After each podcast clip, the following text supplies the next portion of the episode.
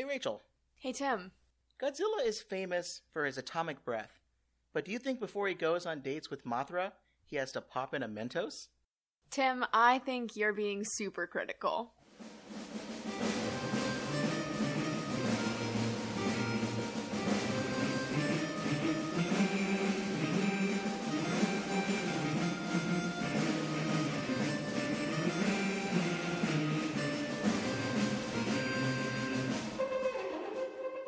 Welcome to another episode of the Super Critical Podcast, where we delve into the fun and oftentimes nonsensical way pop culture portrays nuclear weapons.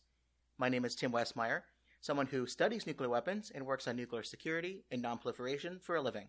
I am joined on the podcast today with two special guests from the Center for Arms Control and Nonproliferation, a nonpartisan nonprofit dedicated to enhancing peace and security through expert analysis and thought provoking research. Hope I got that right. First, we've got Rachel Emond, Scoville Fellow, focusing on the intersection between gender issues and nuclear policy.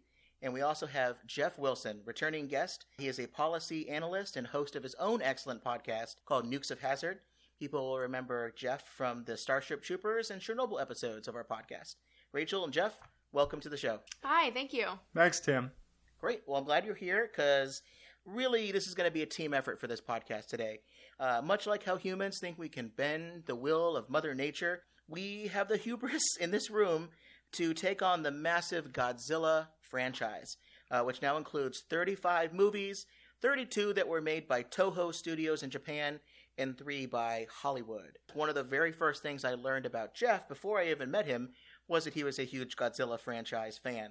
Uh, so let you know that's what your reputation is, Jeff. Thank you. I'm pumped for it. I'm going to own it. Uh, he even hosted a, a, recent movie watching party at the Plowshares Fund, uh, their office, where we watched the original 1954 Godzilla movie uh, with some other nuclear nerds. So, Jeff, where did this love of the Godzilla series come from? Definitely as a child, and we're going to talk about it later, but um, like Godzilla was this thing that was franchised to American television stations for daytime television. Hmm. And so I remember on the weekends or when I was homesick, Godzilla was like always on in those periods where I had nothing better to do with my time, supposedly. And it was like the most fun. And like as a like a young like seven through 13 year old, like, be like, what the hell is going on? Look at this giant rubber monster. Why are these people not, like, why are they dubbed so sillily? Like, it doesn't make any sense. Like, there's so many weird, fun things. And then, like, who doesn't love giant monsters fighting each other? Mm-hmm. Like, I mean, I, like, as a young boy, like, that was the best. Like, my dad and I would sit and watch, like, crummy Godzilla movies for hours at a time, and uh, it was just fun. Did you have the Godzilla bed sheets? Oh, totally, man. As we got older, you know, now we work in nuclear policy, we find out, wow, there's like this actually really interesting mm-hmm. legacy of nuclear weapons that are tied to these movies that I loved so much as a child. So it's all culminated in this interesting sort of lifelong love for this crazy monster. Yeah, and the nuclear components are so rich to talk about. Uh, Rachel, you know, you recently wrote a really excellent piece on Inkstick Media uh, with your colleague uh, Deverick Holmes, and I think the article is called "Will the Real Godzilla Stand Up?" Uh, which I, I, love that title a lot. Uh, what did the idea for this article come from, and what did you do to research it and write it? Because it was about the, the nuclear history and components of Godzilla, including the most recent films. So, actually, one of our colleagues at work, Alex, uh, was the one who brought it up to Deverick and I. I guess the anniversary of Castle Bravo was coming up in March, and she was like, Hey, Rachel and Deverick, did you know that Godzilla's origin story comes from the Castle Bravo incident? And we were both just like, What? No, we had hmm. no idea. She suggested we write a piece on it if we wanted to. Um, and we ended up we started doing research and just got inundated with it. We were like, this is insane. We cannot believe that we didn't know this. We cannot believe that it's changed so much.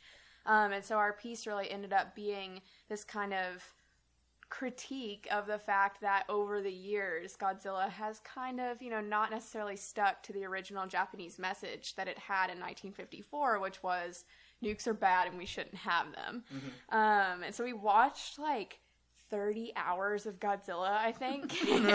some some of which at work. oh wow, perfect. Yeah. You can b- build time for that. I love it. Yeah. Um, so that was really fun. Of course, well, fun sometimes. Some of them are not great movies. um, but yeah, so we watched a ton of Godzilla movies. Um, did a lot of research just on kind of uh, Ishiro Honda, who is the original director of the first movie, and went from there. It was it was super fun. Well, this is this is going to be exciting, and I'm, I'm glad we have a great team here assembled because my Godzilla knowledge is is fairly limited to the original movie, a couple of the fun ones like you know Mecha Godzilla and some of those, and the last couple. So the, I think the way we'll do this episode is you know when we tackle the nuclear themes and the plot points of the 35 movies in this franchise, Rachel will kickstart the episode by summarizing the first two movies, the original 1954 movie and then the Americanization of the movie, which then came out in 1956. Uh, Jeff will kind of track the life of the franchise up to the 1998 Hollywood movie that everyone loves to hate on so much, but I don't think Jeff does. Mm. Uh, and I'll tackle the last movies the Godzilla from 2014, a Hollywood movie directed by Gareth Edwards, and then Godzilla King of the Monsters, which is the most recent one. I think it came out in June or July of this year, and we all saw it together mm-hmm. in the theater. So I think that's a great way to kind of wrap all this up at the end. We'll spend most of our time talking about how the series talks about nuclear issues, how that changed over time, and why that matters. So let's get super critical.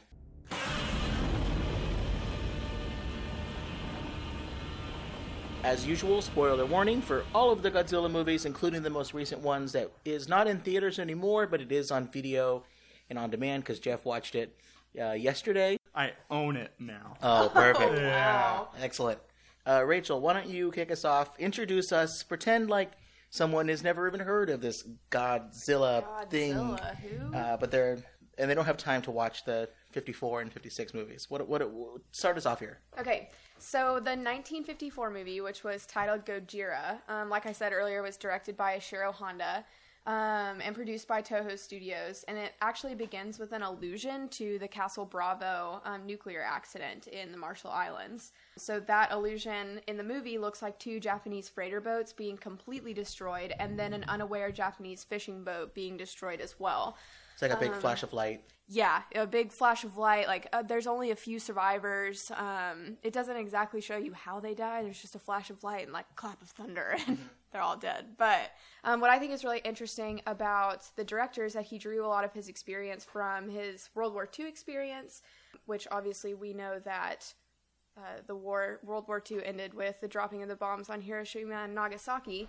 Um, and he he says that most of the visual images he got were from his war experience. After the war, all of Japan as well as Tokyo were left in ashes. The atomic bomb had emerged and completely destroyed Hiroshima. If Godzilla had been a dinosaur or some other animal, he would have been killed by just one cannonball. But if he were equal to an atomic bomb, we wouldn't know what to do. So I took the characteristics of an atomic bomb and applied them to Godzilla. Wow. Yeah. yeah, that's pretty explicit. There's yeah. no subtlety there. Yeah, so he's been pretty clear. And for those of you who may not know, the Castle Bravo nuclear accident was the United States' fault. Um, we were testing hydrogen bombs in the Marshall Islands, which is a small group of islands that is southwest of Japan. Um, the U.S. government essentially ordered the islands to be evacuated. The Marshall Islanders weren't really given a choice, and so they were moved. You know, it's a small group of islands. They picked out certain atolls to do the nuclear testing on, and mm-hmm. evacuated those atolls to send them to other to other close atolls, but. You know, still that's a huge problem, right? Like they're taking a group of people, moving them onto another small island where there wasn't enough room for them, and saying like, eventually you'll be able to go back home, but right now we need this area to test atomic bombs.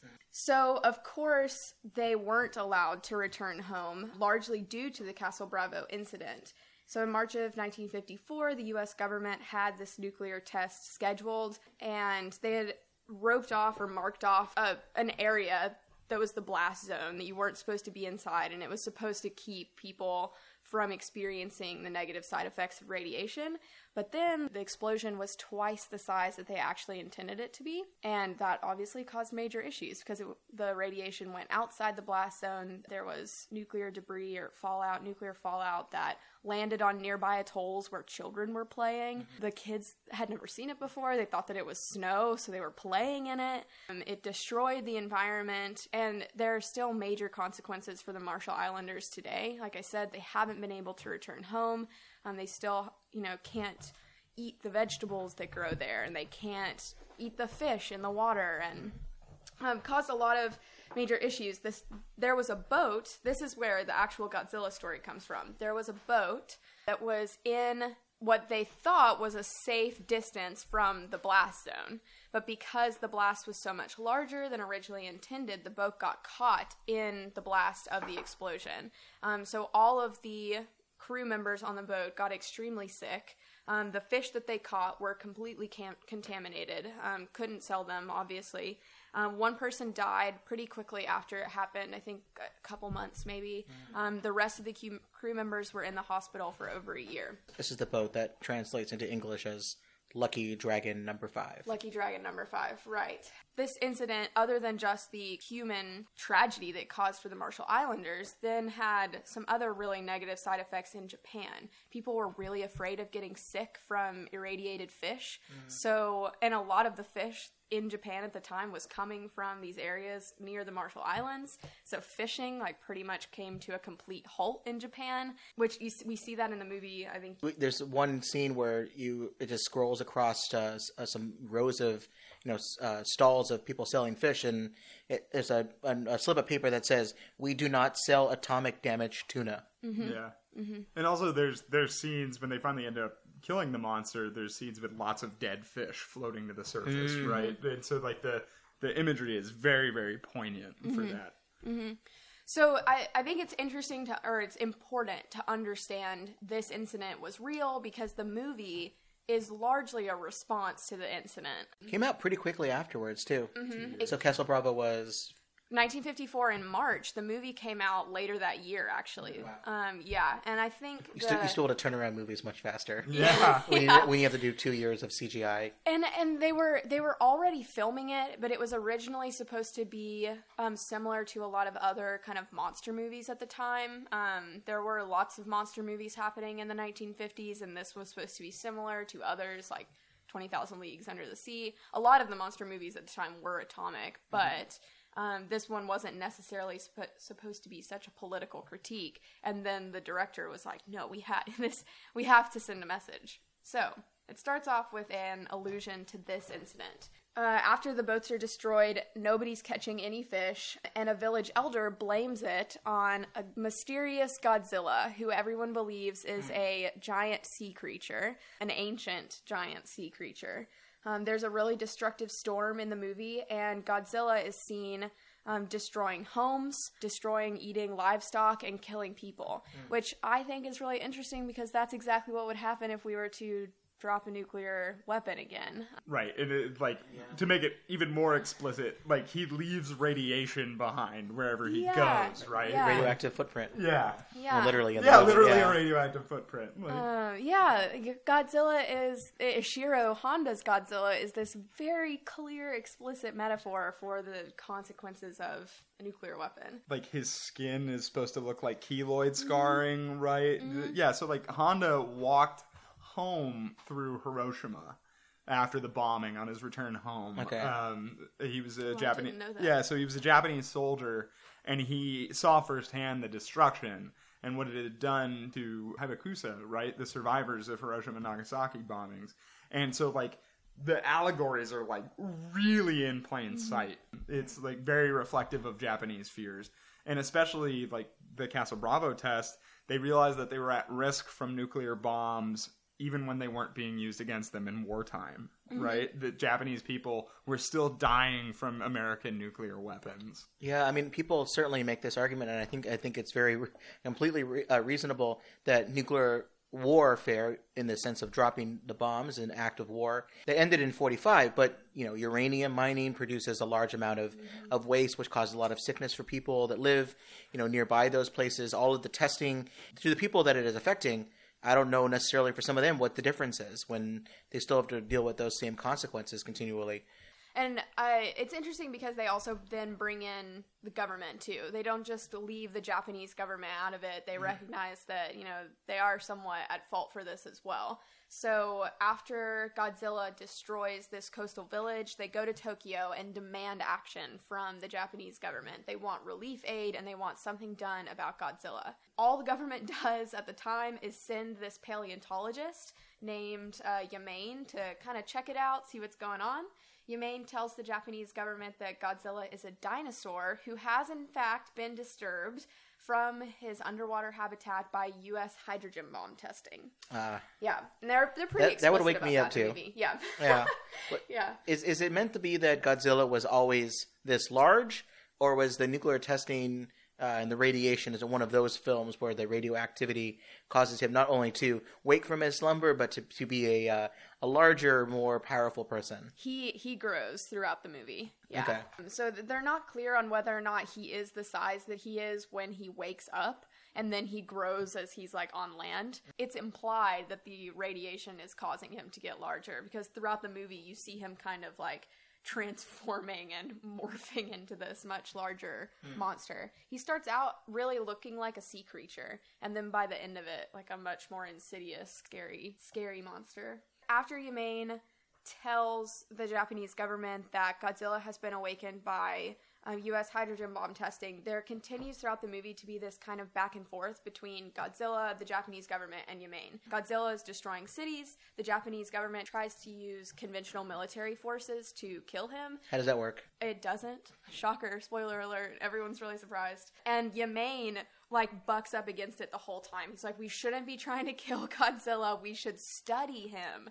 Um, he's particularly interested in the fact that he, A, uh, survived hydrogen bomb testing, and B, is now not only immune from radiation, but also leaves it places, like Jeff mentioned earlier. So he's really set on the fact that he thinks that we should be studying Godzilla. Yeah, there's one quote he has in the film where he says, uh, where someone asks him, you know, Dr. Yamane, don't you think that Godzilla is the very atomic bomb that threatens and shadows the Japanese? So even the people themselves are talking about it. There's this great scene on a train, and they're, these aren't, I don't think these are main characters, they're just people on a train, and uh, one woman is having a conversation with her colleagues, and she says, the radioactive rain and tuna are just so depressing. And then here comes Godzilla. What will happen to us if he lands in Tokyo Bay? I mean, I don't want to die now. I'm one of the few survivors from the Nagasaki bombing. So people are really connecting these things. So uh, then, at this point in the movie, uh, one of Yamane's coworkers, Serizawa, who this is also very interesting. There's like this little love story going on Yeah. at the same time, which is uh, kind of funny. I don't I don't know that much about kaiju films, but I think that that's kind of a recurring theme, right? That there's always somewhat of a, a minor love story going going on in the background. You have to these have something, you have to have characters you care about, so you care when they get stepped on. Right. So Yamane's daughter has this like love tri- triangle going on with Serizawa, who is one of Yamane's co-workers, and Yeah. then also like a Japanese military Right. official. Um, Well, and it's still like like it's a product of its time. This is still very pulpy, right? It's still a pulpy movie. Like I mean, the so it's fun because uh, Serizawa is not meant to be like a evil mad scientist, despite the fact he has a very nefarious looking eye patch. Um, he's not meant to be. He's not you know Frankenstein. He's not trying to create a monster, although he feels. Ultimately, you know, we'll talk about this in a second.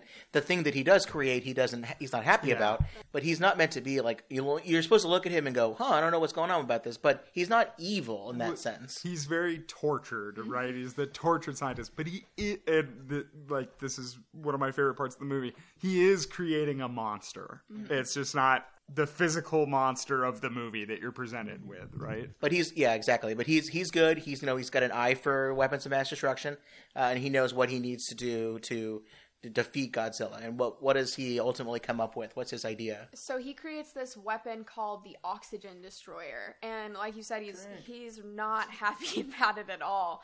Um, he really doesn't want to use it because he's pretty certain that once this weapon is out there, that all of the superpowers in the world will force him into creating replicas of the Oxygen Destroyer so that they can create what he calls a super weapon. And I love the scene where he demonstrates this to his you know lo- the love interest, and because he's very excited by it, but he also is very disturbed by it. But he says, "Okay, check this out," and he drops a little pellet into a fish tank, and we don't see what happens at first. You just see the reaction of the uh, the person who's watching it for the first time, and there's just a scream of horror. And the next shot, you see just skeletons of the fish floating around. And she, you know, in the movie, I think what is kind of interesting, this is like very rom commy in a way. I guess it, maybe back then it wasn't funny, and now when we're watching it back, Mm-hmm. you know, it's over fifty years later. It's it's humorous just because of the way it's filmed. She went there at the time that he was gonna show her this this oxygen destroyer. She went intending to break up with him. Mm-hmm. And then she was so horrified by his creation that she just left. She forgot. She forgot to break up with him. She just had to get out, um, which I think is. You know, I pulled that trick before. When you think someone's about to break up with you, you just show them something horrible. Like, oh, quickly, uh, check out these skeletons I've got in this closet. And then they leave, and it's like, it's like a George Costanza thing. She didn't break up with me. I'm not answering the phone. you can't break up with me in person. Um, what's funny, I mean, they they kind of work it in. She ends up then being the one who kind of uh, she works alongside to maybe she's kind of gaslighting him, but she eventually convinces him to use the weapon. So along with her trying to convince him, and he also sees a TV program. He sees a TV program about the destruction that's going on and how horrific this tragedy is, and um, you know, Godzilla really needs to be destroyed. He decides after seeing this TV program. Um, he agrees to use the oxygen destroyer, but first he burns his notes and decides that he has to die along with Godzilla, uh, so that no superpower can, you know, force him into creating this for larger evils. Very responsible. This tragic, noble Tragic. sacrifice. Yes, yeah. Right. So the movie ends with Serizawa and Godzilla's death, and then Yamane says, so back to this original paleontologist, he says, if we keep on conducting nuclear tests, it's possible that another Godzilla might appear somewhere in the world again. That's the last line of the movie, which Yeah. is really powerful. Yeah. And it's one of those movies where I, I'm pretty sure a lot of all the credits are at the very beginning, so the movie just ends. And I always, I do, I do enjoy those. You know, as much as I enjoy my my Marvel movies with multiple Yeah. credits and end credit scenes and things, uh, it is kind of fun to watch a film where you know the end, boom, and then then the your VHS tape pops back out. Um, those don't happen too much these days. So, th- just to add on to this, I think that there's a couple of really important points that set the stage for the series here that we see throughout all of them going forward, including the newest ones, right? Okay. Most important is that Godzilla brushes aside all human conceits, right? Like he doesn't give a f- about. He doesn't he doesn't care at all about the like how many tanks you have or the missiles or the aircraft or the size of your conventional military forces. He doesn't care about anything that humans can throw at him, right? It's also unclear about if he has a motive. Yeah. Mm-hmm. or if it's even a he. It's just a, you know, I'm walking around, I'm stomping on things. Right. You annoy me, I'm going to stomp on you. It's but there's no Right. intent by a lot of this stuff. He's a, he's a force of nature, which segues nicely into my favorite sort of goofy point about Godzilla is in almost every single movie in every single medium is the everlasting optimism of the infantrymen dealing with Godzilla is dudes with rifles always standing in front of this giant 100 foot monster just blazing away like they can do something. And I love that in every Godzilla movie. Yeah, it's just you know, I'll get that lucky shot. Yeah, I'm going to take that- this thing down. Right.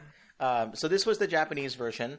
Uh, clearly, it, it did really well in Japan. Um, but for an American audience, they changed a few things uh, so that we, as as Americans, would be able to tolerate this film.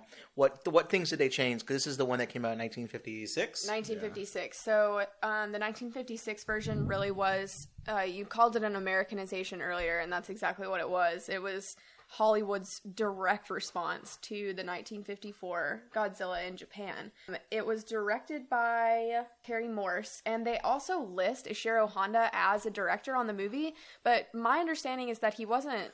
He wasn't involved. It was Right. just because they really used the same movie. They Right. like took the footage from the 1954 movie and they removed 16 minutes of it. Um, and that 16 minutes is anywhere that mentioned the United States. It's anywhere that made like an overt political message. They didn't want to completely remove nuclear weapons because nuclear monsters were doing so well in the U.S. at the time. But anything about American nuclear testing? Yeah, anything that was like a potential political message about the morality of nuclear weapons and specifically the morality of US nuclear weapons was completely removed um, because Hollywood was pretty sure that you know, on the end of World War II, at the beginning of the Cold War, that that just wasn't going to sit well with American audiences, that it was going to really upset World War II veterans. And Americans were starting to be even louder about nuclear testing as well. Mm-hmm. Some of the, the earliest anti nuclear protest movements started after Castle Bravo.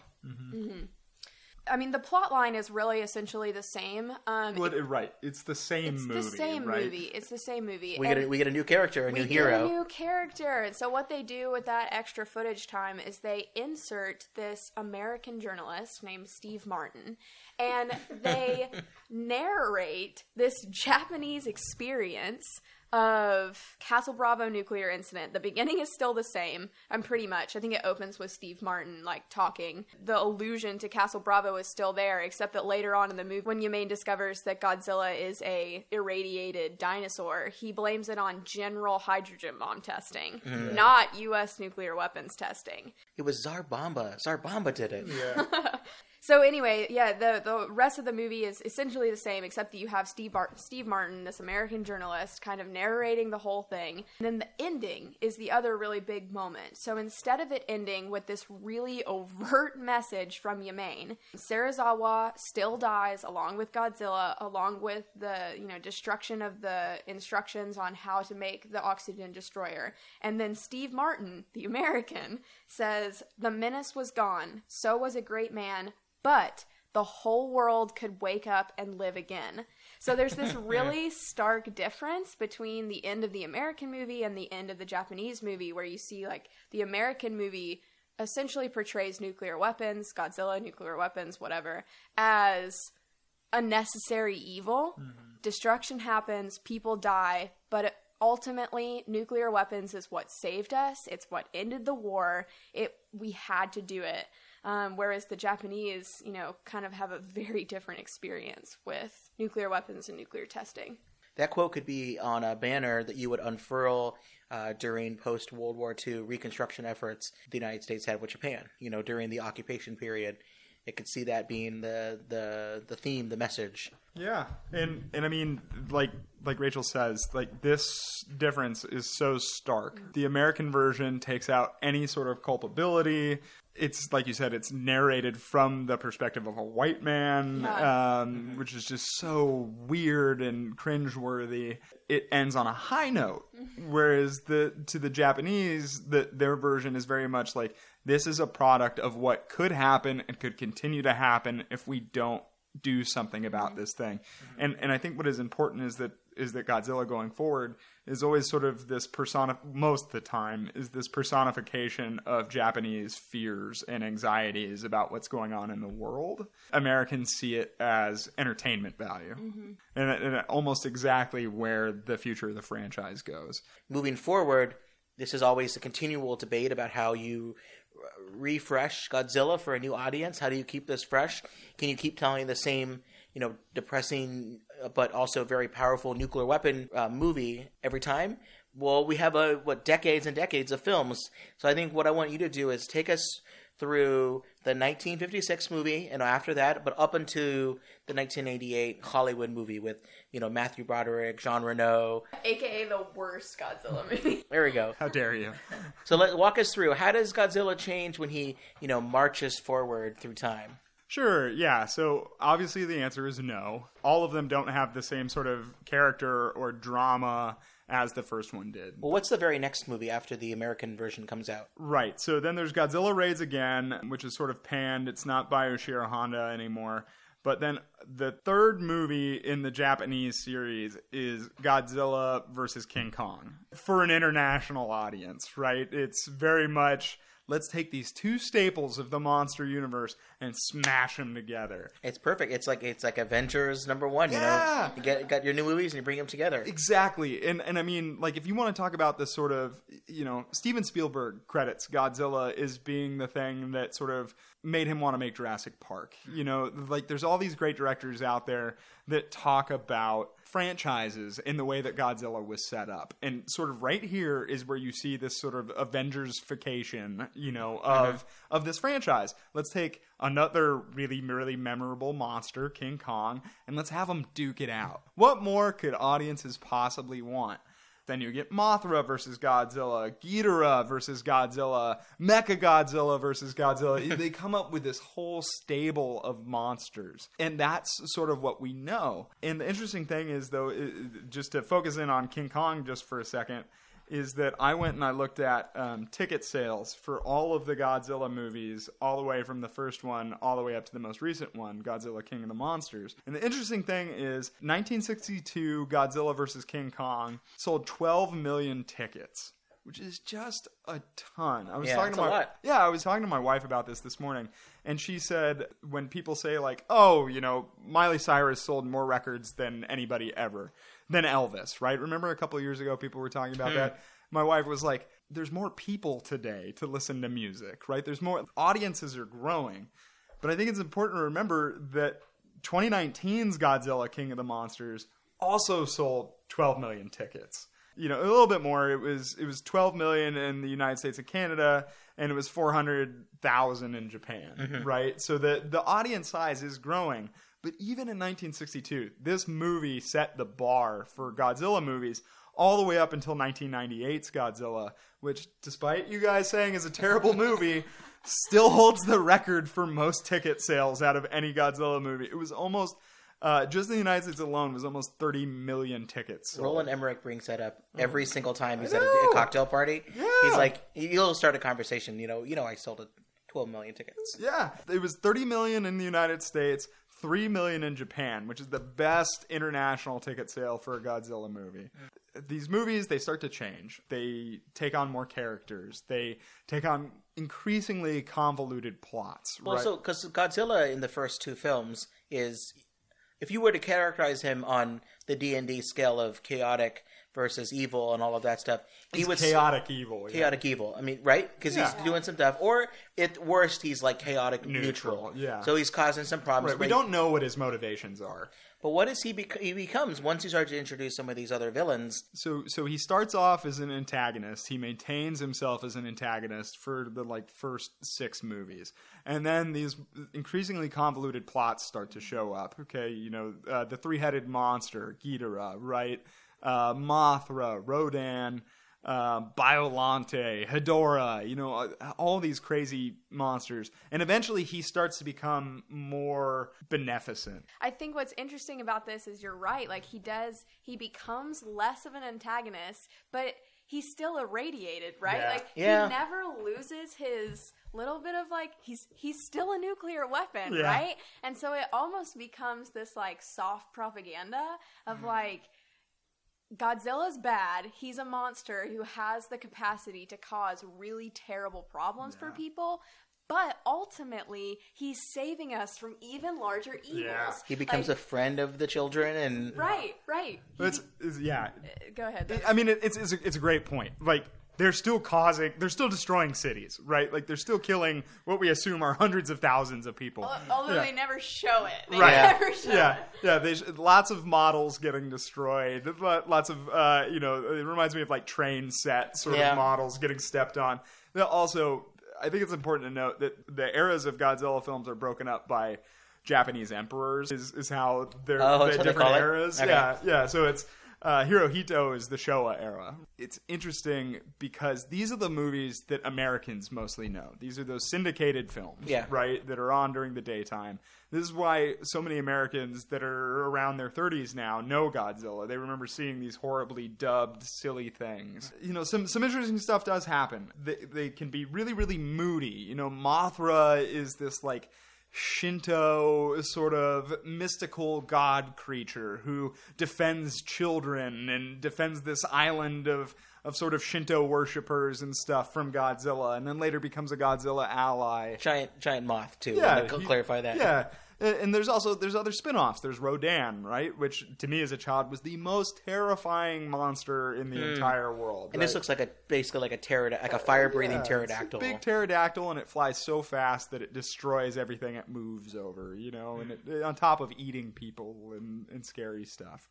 You know, some of these monsters directly reflect other concerns of the Japanese people at the time. Pollution, you know, there's Hedorah, the smog monster. There's worries about cloning and, you Mm. know, uh, environmental catastrophe and space radiation. And, you know, anytime that there's some new wild sort of public concern, there's a monster that sort of goes along with it. And then there's eventually we get introduced to to uh, villains from outside of the Earth itself. Right. There are no less than there's there's definitely there's two separate races of space aliens that try to invade. I know there was two. yeah, yeah. One uh they have silly names that I can't remember, but one of them are from from Venus and they do things like possess a Japanese princess and use her to control Mecha Godzilla, you know, and she's forced to kill herself in noble sacrifice to destroy that oh, monster. okay. Yeah. These ape men aliens. There's there's all sorts of crazy stuff that goes on here. And Godzilla protects us from those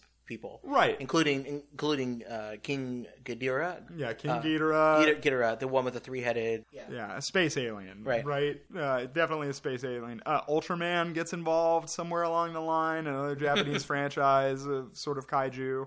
Mecha Godzilla, my favorite, which Yeah. is this thing that's designed to look like Godzilla and make the people scared of Godzilla again, Mm-hmm. right? So so it's this giant monster that that, that everybody thinks Godzilla. Wow, we thought he was our friend now. And so you go you go all the way through a couple different eras, all the way to where the Japanese defense forces, which are always even though they're always futile in their efforts, they're always portrayed really really well Mm-hmm. Right. because the Japanese defense force are universally loved, you know, um, but Yeah. they end up having big mech warriors and stuff. I think it's worth noting too, just in terms of Japanese uh, politics and Japanese official approach to nuclear weapons.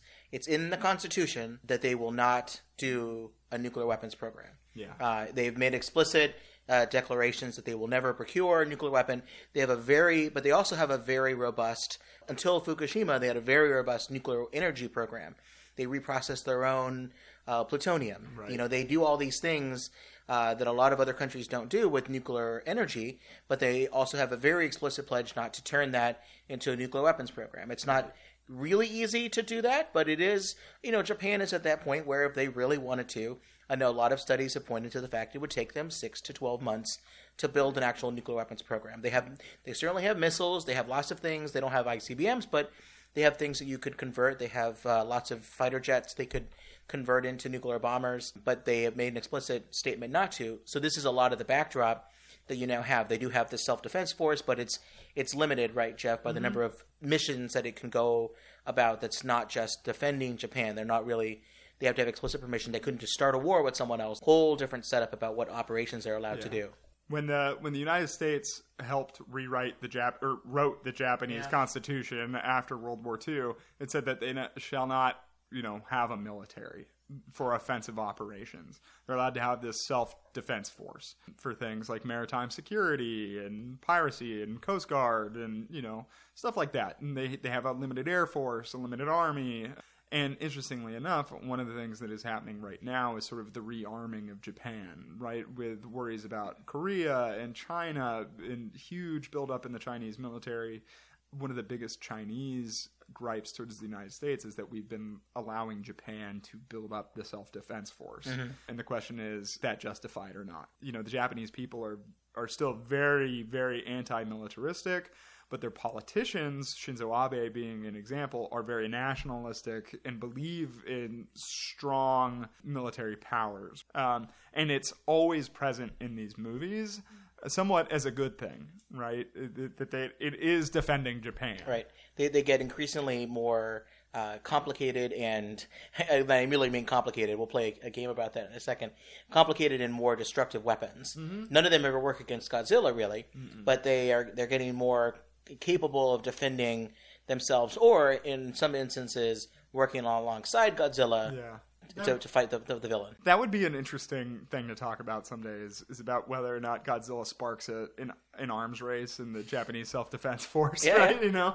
But anyways, there's a ton of these movies. There's 31 of them. Um, they go all the way up before Toho decides that it's going to license the monster to Hollywood. And then we get the 1998 movie, which is just called Godzilla. Godzilla. and I, I love this. Uh, I love everything except for the movie about this movie. I love all of the promotional material. I I, I am one of the people. Size does matter.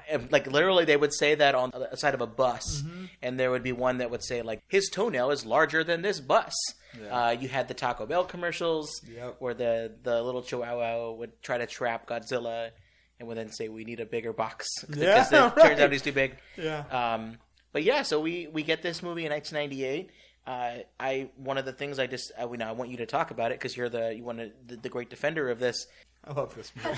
Feel. It's not great, but I love this movie. But so in the original films, uh, Godzilla is awakened and strengthened by U.S. nuclear testing, except for the American version, which was general testing. What does this movie explicitly say that causes Godzilla to become the Godzilla that we know in the 1998 movie? Godzilla is an iguana uh, somewhere in uh, French uh, atoll in the South Pacific that is nuked by French nuclear testing, specifically French, not American. Um, yeah, which is which is bananas. It's so fun. I know it's, it's it's ridiculous. Maybe Ro- maybe Roland Emmerich has this long-standing grudge against the French. Yeah. Well, like out of all the people that we could have blamed for this, Yeah. we're like, it's definitely the French. yeah. I think it does work a little bit because when the new Comprehensive Nuclear Test Ban Treaty opened for signature in 1996, a lot of countries signed it on that day, but a couple countries decided to do a little bit of testing at the last little bit before they they got done here. Uh, and the U.S. had stopped testing in '92 as part of a moratorium. China did a few rounds of testing, and so did France. Yep. France did nuclear testing in Polynesia, 90s, yeah. beautiful places in the late 90s.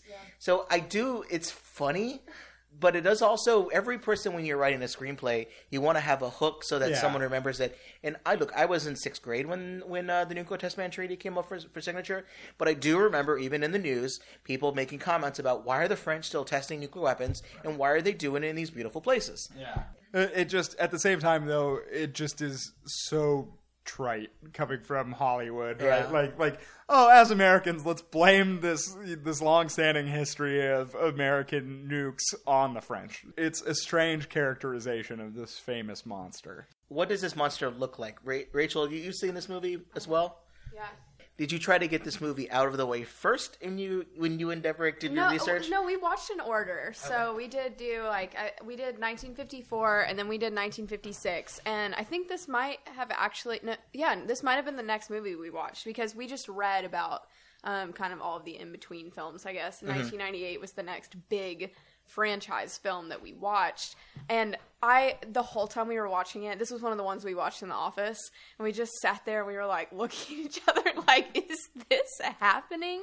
Um, but he really does look godzilla also it- godzilla's not a he in that movie. He's And it Yeah. is asexual. We we joke he godzilla actually lays eggs in this movie um, so we in joked- Madison Square Garden. in Madison Square Garden, no less. We joked that Godzilla was a woman in this movie because that's fun. But um, yeah, no, he looks like it looks like a giant green lizard. It looks Yeah, straight like an out of. Jurassic Park. Yeah. I mean, it really does. setup for this movie is French nuclear testing irradiates some sort of sea iguana, uh, and then over some you know those sea iguanas. No, I mean an aquatic iguana, which exists. Those Tim. exist? Yes, they exist. I don't believe you. I How don't, dare you? I don't believe narwhals or sea iguanas exist. No, no, it's an aquatic iguana, and then after some indeterminate amount of time that nobody notices, spawns Godzilla. Right? Like, no, but they're follow- they follow it. Remember? right? But it's They- like it's not like it grew to like a hundred feet That's overnight, right? Like, like one has to assume that there are French scientists crawling all over these islands and stuff. You know, That's just how good the French bomb is. No, that's fair. yeah, but so uh, my a couple of things, you know, uh, stars Matthew Broderick, a p- really just pitch perfect Hank Azaria as Yep. the cameraman, and Jean Reno. Uh, my favorite. Oh yeah, the professional Jean Reno uh, as the French Secret Service attaché who is deployed into a secret mission inside New York City to try to clean up his country's nuclear legacy, which is uh, almost exactly what he says. That's what he is. I mean, that's what he is in the professional, a cleaner. Yeah, yeah, exactly. Also, late '90s humor of this movie about French American things, I just I love. It's perfect. Uh, Jean Reno hands them all a stick of gum, and Matthew Broderick says, why, why are you all chewing gum? And they're very loudly chewing with their mouths open. It makes us look more American, right? Which is a classic French joke about Americans. Pretty good. Yeah. Pretty good. So, what other new things are in this movie? Because it does follow. If you were to uh, have your, I don't know, seven-year-old write a Godzilla movie, it pretty much follows that track. It's Godzilla shows up, he smashes some things, we follow him around, and then we destroy him with conventional weapons. Yep. But there is what are is there any other nuclear comp- things that we should be knowing about this film? Do Uh, they ever do they ever discuss trying to nuke Godzilla? I don't remember that. You know what? I don't think they do um, because it takes place in New York City, and the whole purpose of the movie is trying to save New York City somehow. Okay. Strangely enough, the damage from Godzilla is pretty limited. No one does.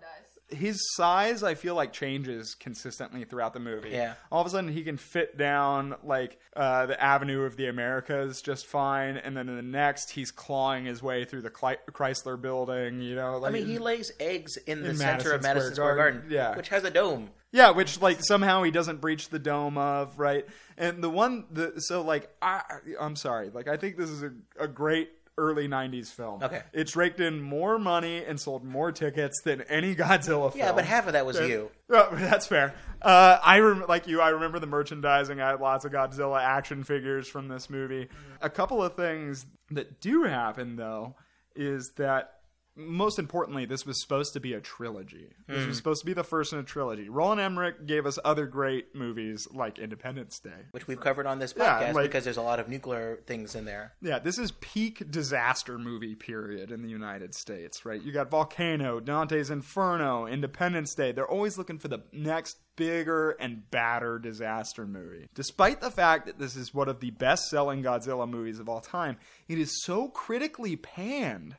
Just in the press, right? This is before the blogosphere was a thing. This is before Twitter or Facebook critics give this movie so much flack, despite that it doubles its gross of its budget. Right, the the budget's like 130 million dollars, which is still a lot compared to the modern Godzilla films.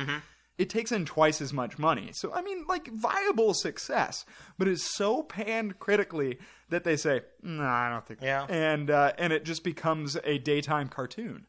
Yeah, Toho, the original Godzilla people, actually revoke the Hollywood license to Sony Pictures. Critical reception. They didn't like that that people didn't like Godzilla now. They actually redub the monster to Zilla. So it's not Godzilla, it becomes Zilla, which becomes like this other creature in the universe in like Godzilla Final Wars he shows up and stuff and it's Yeah. just something for the other monsters to kick around. I'm going to talk about Godzilla Final Wars later on. I Okay. love Godzilla Final Wars. Yeah, but I mean, so it, it, it has such a tainted legacy, and I- and part of it is is that I think that Roland Emmerich spends too much time with the babies and stuff. You Oh, know, yeah. it's like running from they, but it's it's that same thing. It's the ever loving optimism of the infantrymen. They're like, we need something that like Jean Reno's boys can fight. We can't just have this be a giant monster the whole time. We need something personal to get involved, and so you have this thing where it's just tons of velociraptors chasing John Reno around, basically. Yeah, I'm sure that was a combination of God's uh, Jurassic Park. Yeah, it Yeah. looks it it looks exactly like Jurassic Park in the movie. You're like, wait, is that what I is that what I ended up There's watching? some great here? practical effects in there, though, guys. But I it just mean- makes you want to watch Jurassic Park. Yeah, it, it does. And I, I was disappointed by the ending. It was Mm-hmm. a little bit anticlimactic. God- It's a cliffhanger. They're setting it up for. Well, what- so how do they No, destroy- no, they guess destroy not that. Godzilla. Well, the, it's the destruction of Godzilla that I think is anticlimactic. Godzilla ends up on the Brooklyn Bridge, which doesn't collapse under the Yeah, weight of yeah. Godzilla, and then is destroyed by F-18 fighter jets. Yeah, and AMRAAM missiles. Like, Yeah, you know, like- and no people talk. I was just like, "What? What do you? Mean this is like you were talking about. It's supposed to be like this destruction film, right? But there's no destruction Yeah. at all. Also, does it? It doesn't. It kind of has like little arms, right? yeah, Like, little T Rex arms. looks, he looks like T Rex. So, do you remember Godzilla in the Rugrats? Do you remember when Mm-hmm. the Rugrats included? That's what this Godzilla looks like, except like real life. Reptar. Are you referring to Reptar? Reptar, Yeah. there we go. Reptar, Reptar. yeah. Godzilla looks like if Uh, Reptar was not a cartoon. Oh, funny. Well, so this was, uh, like you said, they revoked the license. We're not allowed. Said you can't play with our toys anymore. Uh, and it wasn't until 2014 did Hollywood get to have another attempt at this. Uh, so this is what I'll take over because I've seen the last main one. So Godzilla 2014, when 2014 came out, you know, it did pretty well in the theater. It was considered to be uh, a, a good assessment of like the film. Like critics didn't love it, but they thought it was like, yeah, all right, we're back on track. And then in addition to the final one that came out later earlier this year in 2019.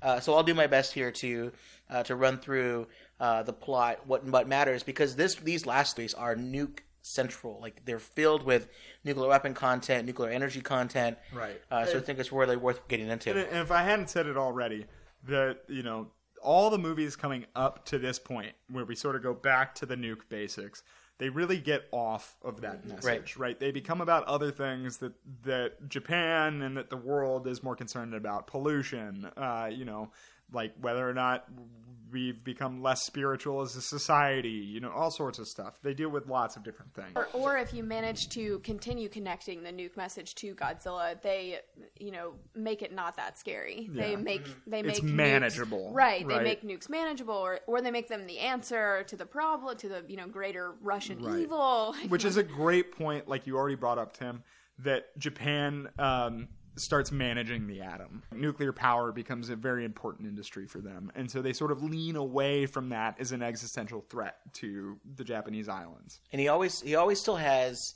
the same basic characteristics. He's slightly radioactive. Uh, he atomic breath atomic breath. Um, largely indestructible those kinds of things. Uh, and that definitely carries through to the 2014 movie, uh, which was directed by Gareth Edwards. Um, he has he actually does have a bit of a nuclear history to himself. He was a digital effects artist on a movie about Hiroshima, uh, and he also was very famous for Rogue One, uh, one of the new Star Wars films, uh, which I argued on a podcast and in an article for the Bulletin of Atomic Scientists.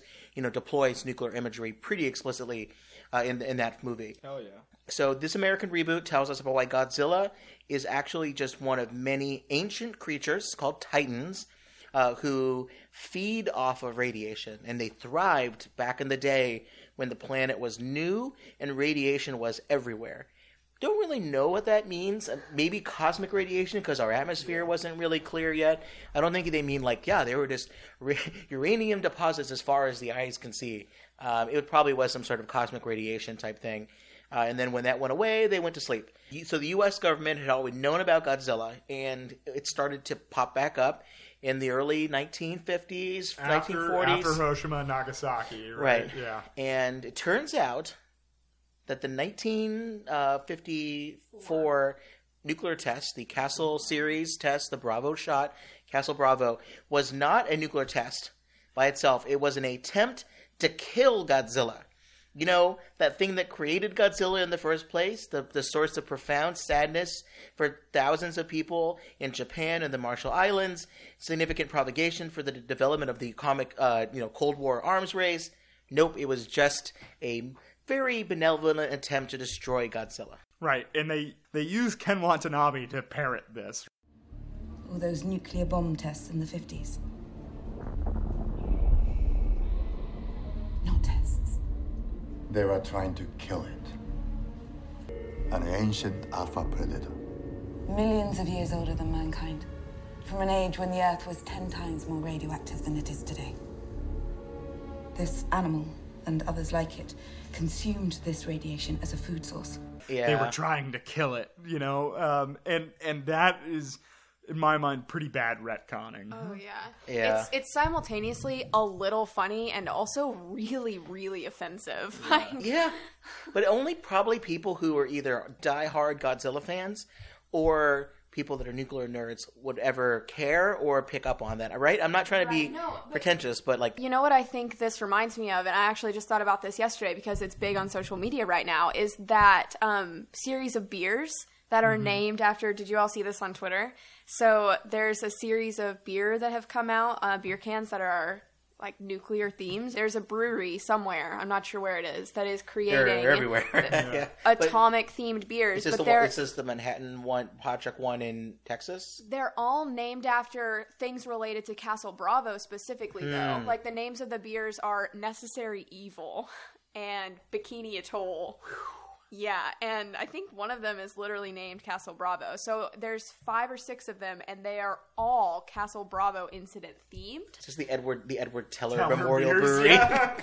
Um, so it's just like, oh, this is kitschy, but also Not great. Not pitch perfect. Yeah. yeah. Yeah, well, so this movie in 2014, it basically says that the Titans were napping peacefully, uh, but when humanity intervened with nuclear weapons and also, importantly, nuclear energy, nuclear reactors, nuclear power systems, they woke them up. Uh, with the dinner bell, because that's right, they like to eat radiation. So we see uh, uranium mining operation in the Philippines. It disrupts and wakes up two what they call mutos. Are those from that term from other Godzilla movies, or just what they created for this one? I think they created it for this, and it technically is massive unidentified terrestrial organism. Yep, and they uh, they wake up and they go to what they say attacks the closest nuclear power plant in Japan, even though there were closer reactors in Taiwan and China, but don't worry about that. Uh, and they uh, go to a place where we get Bryan Cranston, the actor. He plays a plant safety officer, and his family is living there. Uh, unfortunately, Cranston's wife is killed in the attack. He grows very distant from his son, whose name is Ford, uh, but he becomes really paranoid because he thinks there's some sort of monster thing out there. Uh, we cut to 10 years later. Ford himself, the child, has grown up to be an EOD technician. Uh, he had an explosive ordnance disposal guy who these people who are trained in rendering safe explosives, including uh, nuclear weapons potentially, but also chemical, biological, conventional explosives. And he follows his dad because he meets up with his dad. I think he takes him out of jail, and they go to where the nuclear plant was because the dad is convinced that what the government is telling everybody that this this plant is no longer safe. It's leaking radiation. You know, there's um, tons of direct parallels to the Fukushima accident from 2011. Um, but so they get there, and it turns out no, it's actually everything's safe. But there are these mutos that are still there, and they're in a, cocoon type thing, feeding off of the radiation. Right. They've actually they sucked it dry. They say it's completely safe. Good right. timing. I mean, they literally they, they show up when they're done. Yep. And there's this thing called Operation Monarch, uh, which is this- Project Monarch. yeah. Project Monarch. Uh, Monarch is a secret organization that is designed to study and, if if necessary, destroy these particular monsters. Is Monarch from anything previously, or is that a new thing that was created No, for these most movies? of the original ones deal with Interpol or other government organizations that Real are around. Yeah, that are sort of around the edges, um, and the Japanese Self Defense Force.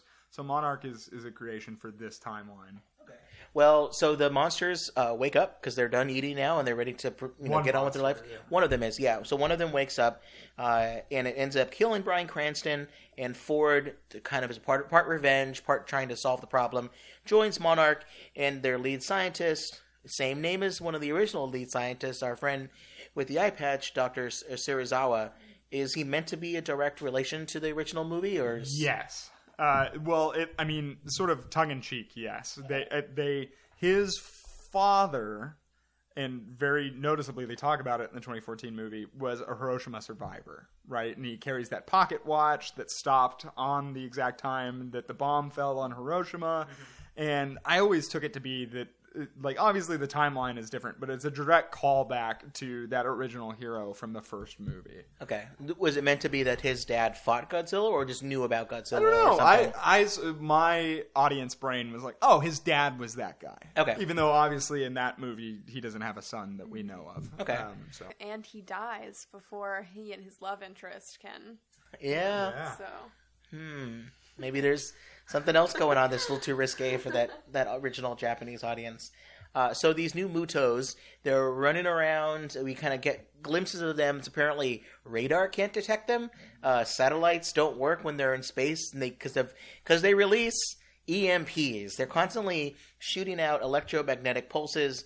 Uh, they start eating Russian submarines to get at the, the sweet, juicy submarine uh, warheads. Yeah, trying to trying to get to the fuel rods, but also we see at one point in the movie it has a actual like SLBM, a submarine launched ballistic missile, and it's like chewing the top of it. And I thought it was funny because it was it looked like he was trying to get to the center of a Tootsie Roll pop. uh, and I made a joke on Twitter. It's like, how many licks does it take to get to the center of a, an, L, an SLBM? One, two, EMP. Yeah. Because then they basically EMPs keep going off. We don't know what to do. We find the other Muto has actually been stored in Yucca Mountain Yeah. where we store our nuclear waste. But we don't because it doesn't exist. Right. Yeah, it's not actually storing anything. Uh, well, it's not storing high level radioactive waste, but whatever, it eats something. But it's never been completed, right? The project was sort of left off con- Congress. Well, it got it's you know no reason to complete it now because the Muto has eaten all of the radioactive waste, so it's all good now. And then It's- it destroys Las Vegas. Exactly. It's reprocessed the nuclear waste into destruction, uh, and it's starting to attack uh, Las Vegas. And all right, so the military comes up with this plan. They're going to use a nuclear warhead both as bait to draw in the Mutos, but also to kill them with the quote the sheer force of the blast of a megaton yield nuclear weapon. You know. Someone, one of the military people says that it will make the Castle Bravo test look like a firecracker. Right. It, this is my favorite line in the movie. He says, "We're talking megatons, not kilotons." You know, like it's dial yield. You know, like Well, Rachel, what was the megaton size of the Castle Bravo nuclear test? It was 15 megatons. Which was the largest ever nuclear test the United States has ever conducted. right. And the largest warhead that's on an ICBM is like 455 kilotons. Kilotons. Yeah. We we had we had some megaton bombs, but they were they're they'd all been retired. We, they were bombs that you would drop from an airplane. They were never on missiles because of how accurate our missiles are. If you can hit the thing very accurately, you do not need a very large warhead yield. If you can't, you have to create, you know, like it is, and you know, close is good in uh, horseshoes and hand grenades and megaton nuclear bombs. So I, I thought that was very odd. So the movie basically has a a Minuteman three missile and which again we talked about never had megaton bombs closer to 500 um, but yeah so that's what they end up deciding to use and they put that on a, a train and it, they try to get it to I think san, francisco, yeah. It's very obvious to me. It, it, I don't want to like dunk on these screenwriters here. Somebody sat down and had a conversation with a nukes person, but I feel like they were only sort of half listening. They were like, "No, that's a good. Oh yeah, no, that's a good idea. Like we could use an ICBM for this." Or like, like, and somebody clearly brought up, "Well, you know, we're in this conversation right now and on the Pentagon about dial yield weapons." And we're like, "Oh, there, military jargon, dial yield. You know, like megatons, not kilotons. Like you know, but but it's like it's just not accurate. Like, but it sounds great." You know like the mo- it sounds good in the context of the movie but it's definitely not accurate to what we know and, and talk about today it's, it's a little bit all over the place so dr Serizawa, he actually has a different opinion about this despite whatever yield the bombs will be he thinks that Godzilla is not something that's going to end the world or anything. It's actually part of the natural order. It's trying to restore balance. And also, at this point, Godzilla has not shown himself. He just there, there's this guess because they're still worried about the Muto. Dr. Serizawa just has it's almost like halfway through the movie. Dr. Serizawa just has this opinion. You know, I Godzilla, that was a thing back in the 50s. We haven't heard of him for a while.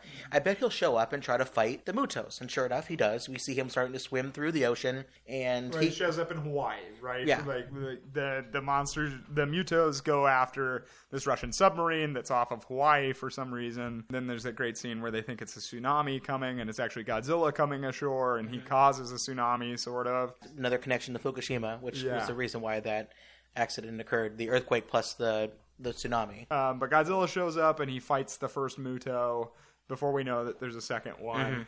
And it's it's an awesome moment fighting at the airport. He steps on a bunch of jumbo jets as people are watching, and I love I love this scene from a movie standpoint because they see the Muto attacking this train with Ford and this kid, this Japanese kid on it, and everybody's screaming and screaming, and then all of a sudden everything goes silent, mm-hmm. and Godzilla walks into the frame, and then like has that giant roar. And I was sitting in the theater with my dad, and we looked at each other like, "This is metal." Like, like we were we were so down for that moment. Rachel, what do you think of the design of the Godzilla in this movie? Because he looks different. He doesn't look like an iguana, but he doesn't necessarily look like the original Godzilla. I think that the design of Godzilla is getting better from 1998 to the newest movie in yeah in 2019. Um, and in this movie, it's starting to progress. I think he still looks a little dinosaurish. Like he still looks like an overgrown nuclear T Rex, right? And so he's still kind of got that Jurassic Park vibe, but. I don't hate that. I mean, I think it's cool that in the original movies he's really gross looking and mm-hmm. like you would mm-hmm. absolutely expect something that's been irradiated to look like that.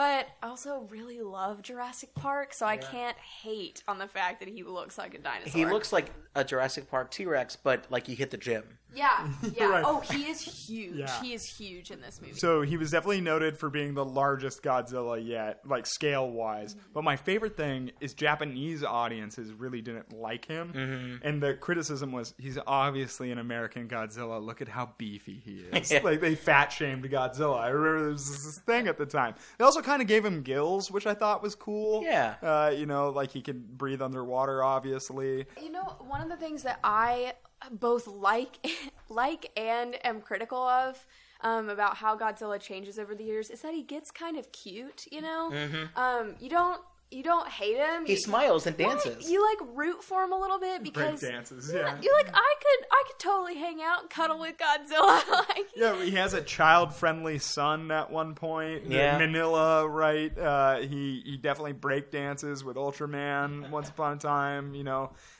he he gets super campy, but then they're like, let's bring it back and make him sort of terrifying and more monster-like, right? Right, exactly. And you'd mentioned the sizes that he was at. So there's this great chart out there where Godzilla's height over the years.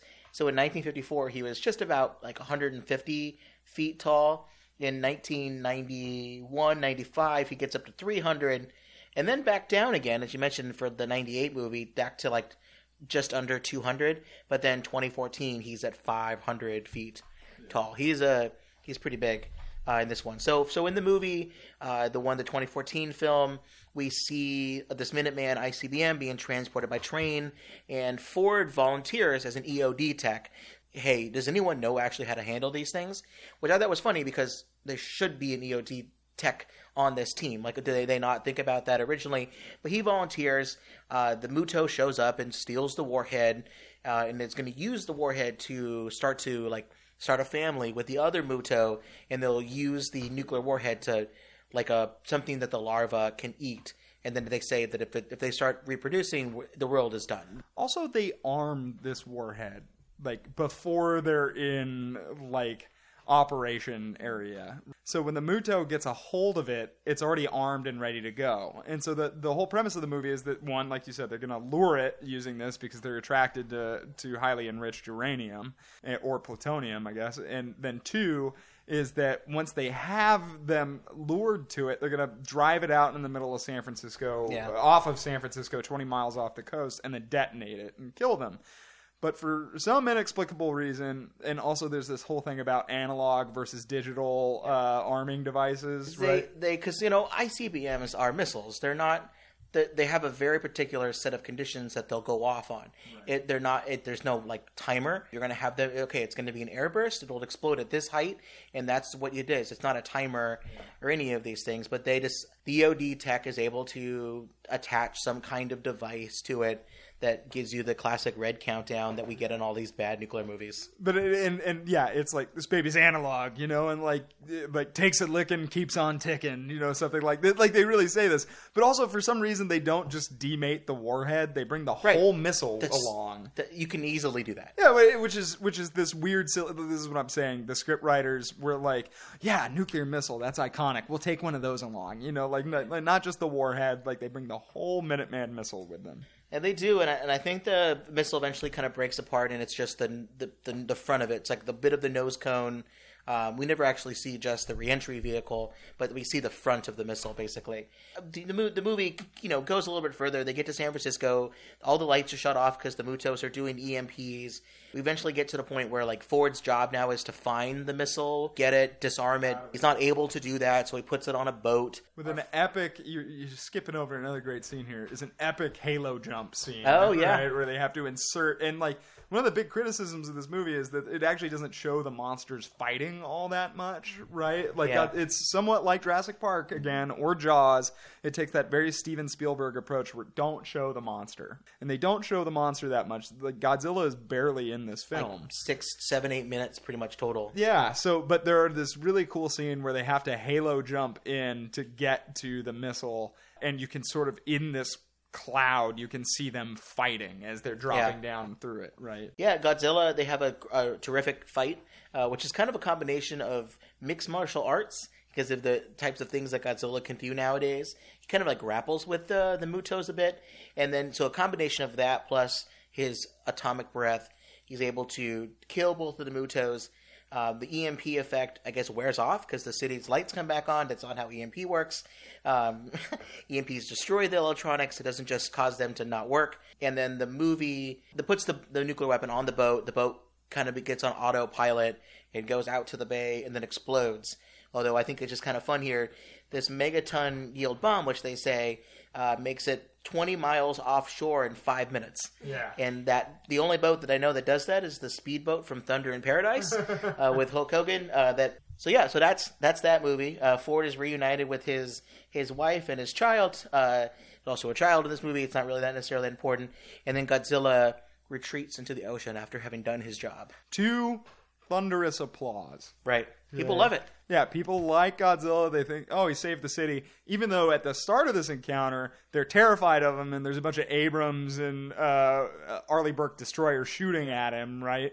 Um, so he goes from being antagonist to defender in the span of like 30 minutes.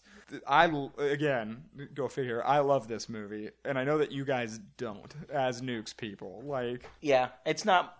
I don't love it. It didn't do a lot for me, but it's got a lot to talk about. Yeah, I I think the reason that I I didn't like it, other than the fact that they tease you with Bryan Cranston and then he dies pretty early on in the movie, which why would they do that? I, you know, throughout the movie, you have this the military decides, uh, the military officials decide that nuclear weapons is going to be their response to Godzilla. And you have scientists telling them, you should do that. That's a bad idea. You're, you're going to cause problems that you're not thinking of. And they don't realize that the scientists were right all along until they mess up and mm-hmm. lose the nuclear weapon. And then they're like, oh God, they were right. Mm-hmm. Yeah, the, nu- the um, nuclear warhead goes from being a, a savior to the villain to then being a, a baby shower gift, you know, uh, for the monsters, and then to go back to being a baby that needs to be protected, you know, to get it out to sea and everything. It really does kind of go back and forth. It's so and, interesting. And then the destruction at the end. I mean, the, ultimately, the nuclear weapon does deploy, and there's really not that much that happens. Twenty miles off the coast of San Francisco, and magically, San Francisco is totally fine. Prevailing suffers, winds. yeah, suffers no consequences. There's you know, the fish are fine, the environment's fine. Maybe I always like to think that at the end of that movie, you really didn't need an EOD technician because he didn't do anything. You really needed Quint from Jaws. yes, which is another, I would argue, nuclear movie. We did an episode on that because of the story that they tell about the USS Indianapolis and the and the bomb, bringing the Hiroshima bomb. Uh, that is super interesting. So we, if you like Jaws and want to talk about nuke stuff, we did an episode on that as well, the podcast. I just want to take a moment to defend this movie from All right. a nuke standpoint. Okay, uh, like critical reception aside, I think this is actually a pretty good nuke movie, despite the fact, as I've already said, it has lots of nuke problems and inaccuracy. The reason being is that even when used for good intentions, the nuke is the bad guy of this film. They're like less worried about the Mutos and Godzilla at the end than they are about this megaton Yeah. bomb that's going to blow up all of San Francisco. And so the entire military operation goes from trying to stop Godzilla and the Mutos to trying to stop the bomb that they've triggered. And I love that message.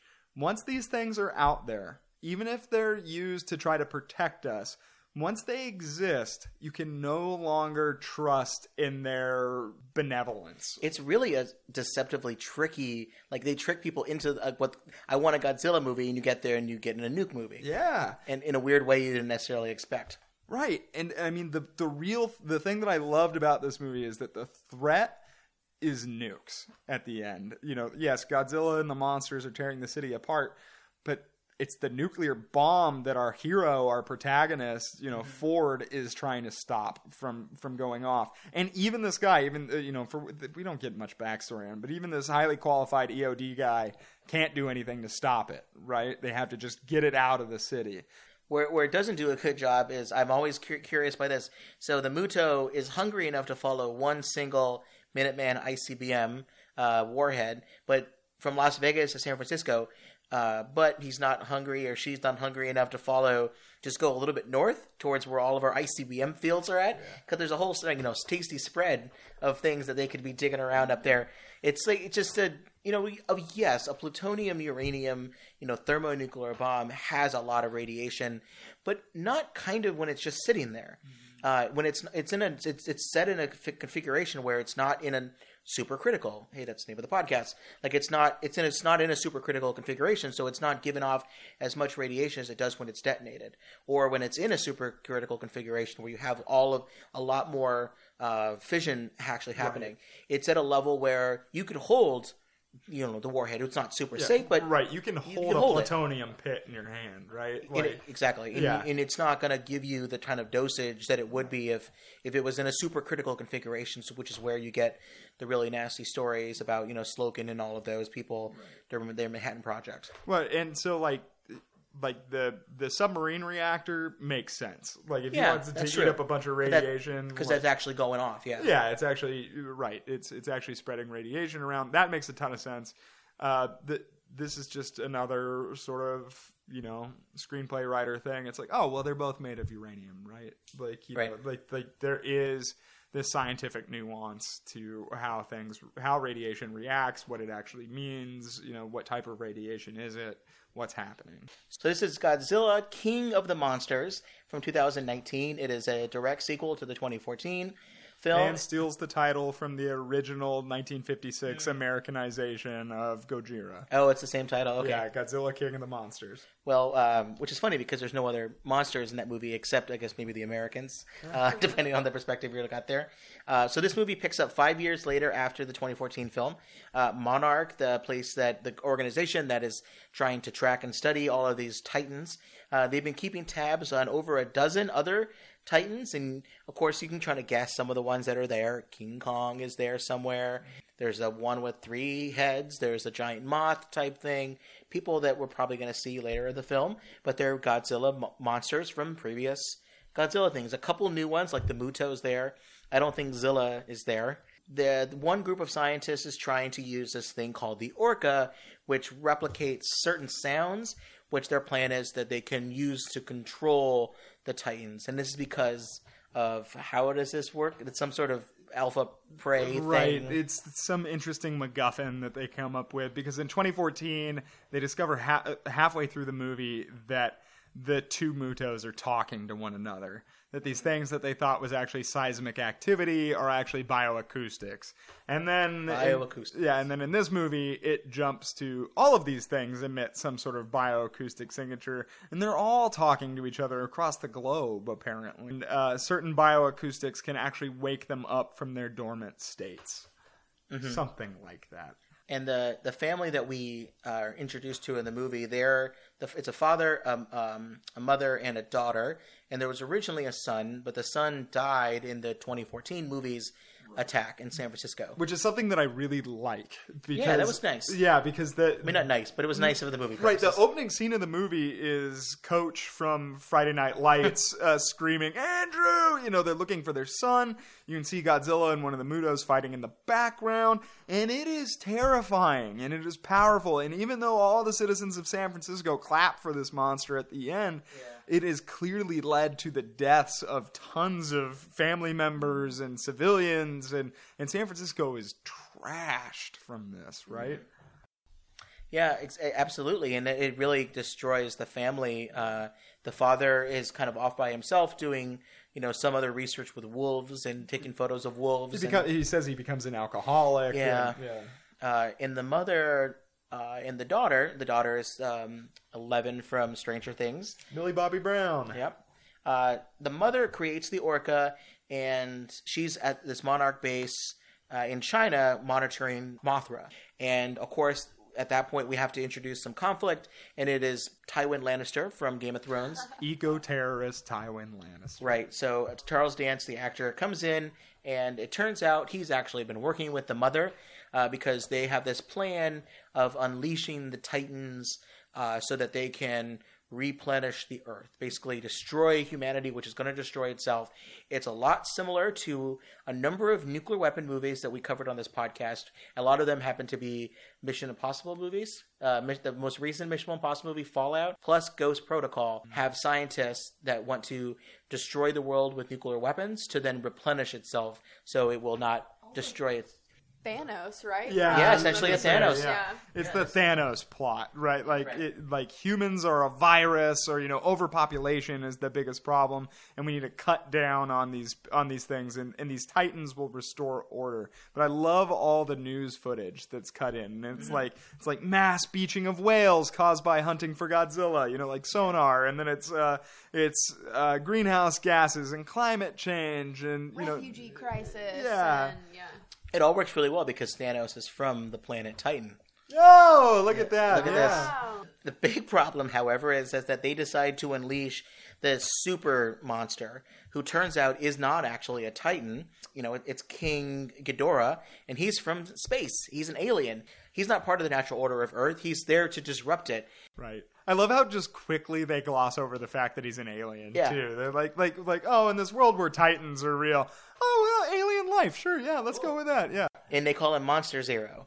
Uh, he can shoot lightning bolts out of his mouth. He can regenerate wounds, and He causes tropical storms. and he is now the alpha. So he is calling all of the other Titans to destroy other cities. Fortunately, the U.S. military and Monarch. Uh, the dad joins forces with Monarch, and we see the military deploying dozens and dozens and dozens of really advanced V 22 Ospreys. These helicopters slash airplanes. Uh, uh, they track down the eco terrorists, they try to stop him, and they do try to also use the oxygen destroyer. It comes back, But it's completely ineffective against Monster Zero, but it does incredibly damage Godzilla. So this is the point of the movie where Godzilla is they, they they know where he is. So we get Doctor Serizawa back, Ken Watanabe. He's back. They they go in a submarine. They track down Godzilla to his underground like radioactive lair, and it turns out that people may have heard about this crazy theory called Hollow Earth, which is that the Earth is actually hollow and that the UFOs travel in and out of the Hollow Earth. It's essentially like a flat Earth type conspiracy. This movie says no, that's actually real, and that's where Godzilla's home was, and he's living in this like super radioactive home near the center of the Earth. Right. They they bring this up for those of you following along with uh, Universal's new MonsterVerse. Like they actually bring this up in Kong Skull Island, right? That that Skull Island is this entryway into the Hollow Earth. And I remember at the time being like, "This is so silly." Like, and now though. Uh, Having gone back and looked at all these Showa era uh, Godzilla movies, it's like okay, like anything is acceptable in the weird campy world of Godzilla. So this is totally fine. How do you feel about Hollow Earth, Rachel? I mean, I definitely worked for the movie, honestly. I thought it was one of the just more interesting aspects of it. I wasn't expecting it at all because it, up to this point it hasn't really been uh, obviously part of the franchise. Had you seen Kong Skull Island? No, I have not. That that's one that I wanted to cover because they actually do reference a couple times that we tried to nuke that island a number of times for testing, but no, it was actually to destroy Godzilla. So they use that. That's where that trope came from in the movie. Right. The other thing that I think is interesting is that they take a, a submarine, some unknown class of submarine, uh, Yeah. down, and they get sucked into a vortex, and then somehow are 600 miles from where they started. And I was sitting there the whole time, like, does pressure not work in this world anymore? Yeah. How is this submarine still here? And but they go to this like ancient Minoan civilization that I guess is Atlantis or something. Sure. Yeah, and- Sure. Yeah, and and it's underwater somehow, and Godzilla. That's where his like home is. He chills out there. And he's he's licking his wounds. yeah, and, it's horrendously radioactive down there somehow. And they can't even get drones to fly there because the radioactivity destroys them so quickly. Get- Like how the roof of the Chernobyl plant destroys Joker. Yeah. The the bulldozer drone that gets destroyed. Uh, so they decide, all right, well, someone's going to have to volunteer to jumpstart Godzilla with radioactivity. So they have a nuclear bomb, which I guess is just on the submarine. It must have been a nuclear, uh, you know, Well, no, a boomer. They, they say they say when they're in the when they're in the fleet. Uh, coach, at, I don't know what his name is, but but I'm gonna call him Coach from now on. Uh, says, "How many nukes do you have?" Oh, yeah. right. And then they they take a warhead off of something. So at least they're not taking a whole missile this time, but they take some weird random chrome warhead and uh, They hold it, and it looks like the original, um, you know, fissile material that you see that picture for the one that was used during either the Trinity test or on the Hiroshima bomb. Right. It actually does look like the little like lunch pail handle. Yeah. Who volunteers? But son of Hiroshima survivor, uh, Dr. Serizawa, volunteers to go down into the Hollow Earth and jumpstart Godzilla with a nuclear device. Uh, he makes peace with his enemy. I can't tell if the enemy was Godzilla or nuclear weapons, which charges Godzilla into even a bigger creature that can now take on Monster Zero uh, along with the U.S. military. And they need to do this pretty quickly because Godzilla is becoming, quote, uh, super critical and like really, he's going to go super critical and he's going to explode. thermonuclear. And i love my favorite bradley whitford line bradley whitford's also in this movie is like somebody else says does anybody think that godzilla's been working out or something? And bradley whitford says serizawa juiced that lizard you know like like because he's like roided out now. Godzilla goes to fight Monster Zero, but even this super roided out radioactive version of him is not strong enough. But Mothra comes back. Turns out Mothra's there. Mothra and Godzilla are close friends. They maybe even a bit of you know like uh like partners. relationship of some kind Some I don't know how that works. I don't need to see that fanfic.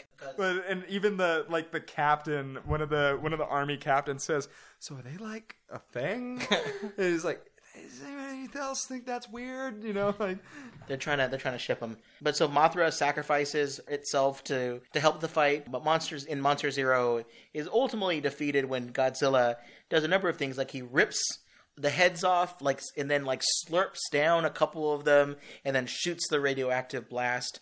Uh, and part of it is because Godzilla is emitting this like out of some sort of like radioactive blast wave. which is actually a really cool scene. He like melts everything around. He, he melts Boston and the Red Sox stadium, like just completely melts. it. Like they they see like a bus like stop melting. Everything around him just completely fries, which I actually thought was a pretty cool scene. Well, I thought I thought it was cool too as a Los Angeles sports fan. yeah. uh, who hates Boston sports, I'm perfectly fine with seeing that melt better than the Dodgers meltdown in Fenway Park. So yeah, so eventually, you know, Godzilla survives his his his meltdown, and uh, all of the other Titans are helping the environment grow and flourish because of their radioactivity, and and everything's great. And that's kind of how the how the movie ends. Two two things uh, going back to the ending. One is the last shot of the movie proper is like a petroglyph of Godzilla fighting King Kong. Right, that's the very last scene in the movie. And then I don't remember if we stayed after the credits, but when I watched this again last night, uh, there is an after the credits scene. And it's where Tywin Lannister goes back to Mexico uh, for where Godzilla had previously ripped one of the King Ghidorah heads off, and he buys the head of King Ghidorah. Ah, So much like in the original movies, there's like some dastardly force that wants to like remake King Ghidorah to use for their own aims. We'll have to talk later on about what you think the next movies are going to be. Are we going to int- be introduced now to to Mecha Godzilla? Uh, are we going to be introduced to the actual space aliens? We know the next one is Godzilla versus King, King Kong. Kong. Yeah, we, we know that's happening.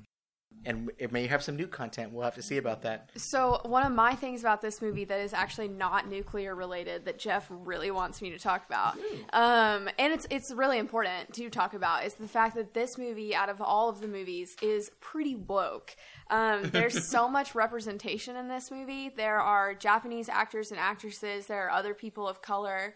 There are women. I mean, in really important military roles, Yeah. not just this woman as mother trying to avenge her dead son, right? Mm-hmm. But also like women who are flying fighter jets and And getting killed in and fighter getting jets. killed Yeah. in fighter jets and women who are making important military decisions and i mean even mom as avenging her dead son role is a scientist i think that was really cool for me and also 11 year old millie bobby brown like somehow manages to survive godzilla destroying boston she's smart enough to figure out how to get there on her own and navigate around the destruction and she finds a safe place to hide. I don't know that she thinks she's going to survive, but she does. She also steals the orca and like brings Godzilla to Boston. Like, um, yeah, like like this is certainly the most empowering Godzilla movie I think of. I think also for summer blockbuster, maybe the most representative movie Oh. I can think of. A hundred percent, a hundred percent. I mean, even better than the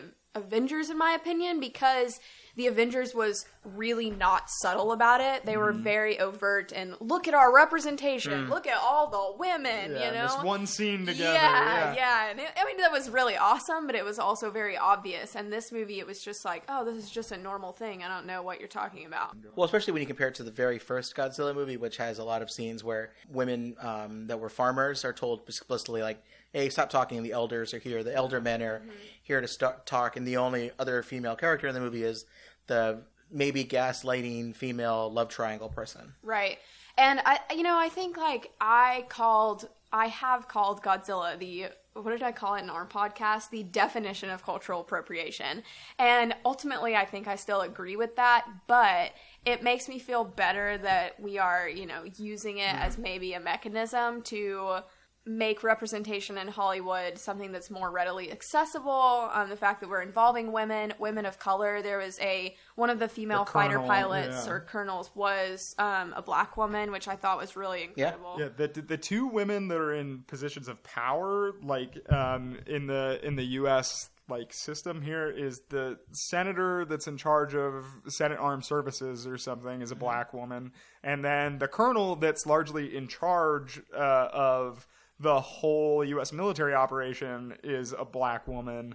And then, uh, and then you have Ken Watanabe and um, the his assistant, whose name is escaping me now, um, Doctor something. She gets eaten by Ghidorah, um, and then Millie Bobby Brown and the two Chinese twins, which is a throwback to the Mothra thing. Uh, so there's a lot of women, and it's just assumed that they're capable and they should be in charge. There's no discussion about like, like oh, she has to be in charge now or something. Like it just There isn't a happens. Bradley Whitford uh, one-liner, which he has a lot of little snide comments, Yeah. but nothing like that. Yeah, the the only the like I, this is really bothering me. There, I can't remember his name, but Coach is like still like sort of the quintessential like white savior sort of thing. But I think that all of the plot is actually moved forward by women in this movie. Yeah, Like, it makes sense. Yeah, all the MacGuffins, everything, with the exception of Ken Watanabe as Serizawa, who sacrifices himself. But then uh, uh, Vera Farmiga sacrifices herself at the end to draw Ghidorah away. Like, they all have equally important, if not more important, roles. In And and they also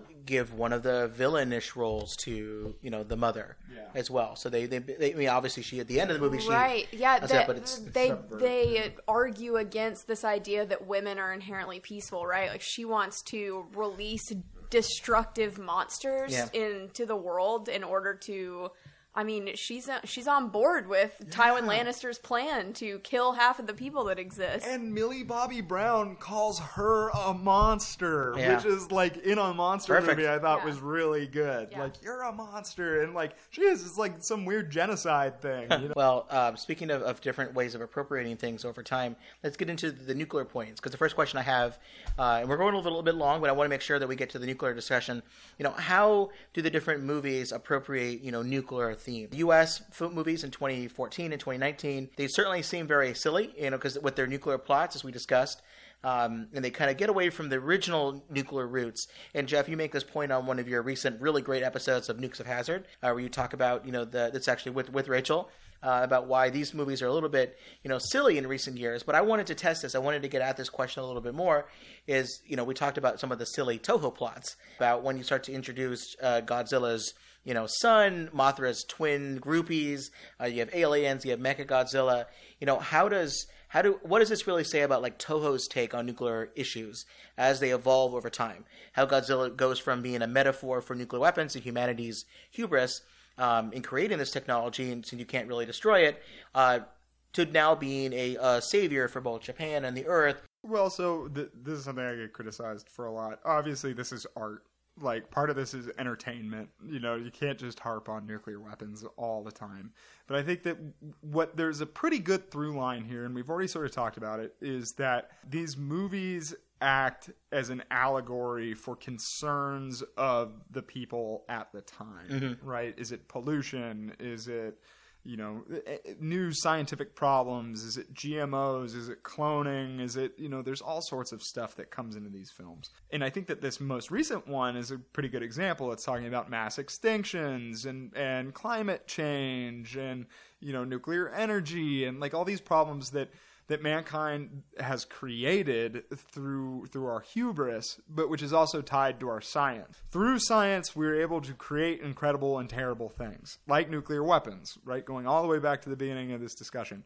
We see the nuclear parallel sort of walked out of Godzilla and he becomes this benevolent force like Rachel's saying it mm-hmm. becomes Japan builds this massive nuclear enterprise you know they are the breakout state today that nobody likes to talk about. They have more plutonium than almost any other well more than any other peaceful nuclear power nation. And one thing I see too is is that as the Cold War starts to ramp up and Japan's relationship with the United States starts to improve, the concerns for the Japanese people are a little bit less about World War II and the United States, but also, well, now we're worried about you know Korea, uh, North Korea. We're now we're concerned about um, Russia during the Cold War, and you get this essentially this you know U.S. nuclear extended deterrence. Yeah. you know the nuclear umbrella. becomes this benevolent force Right.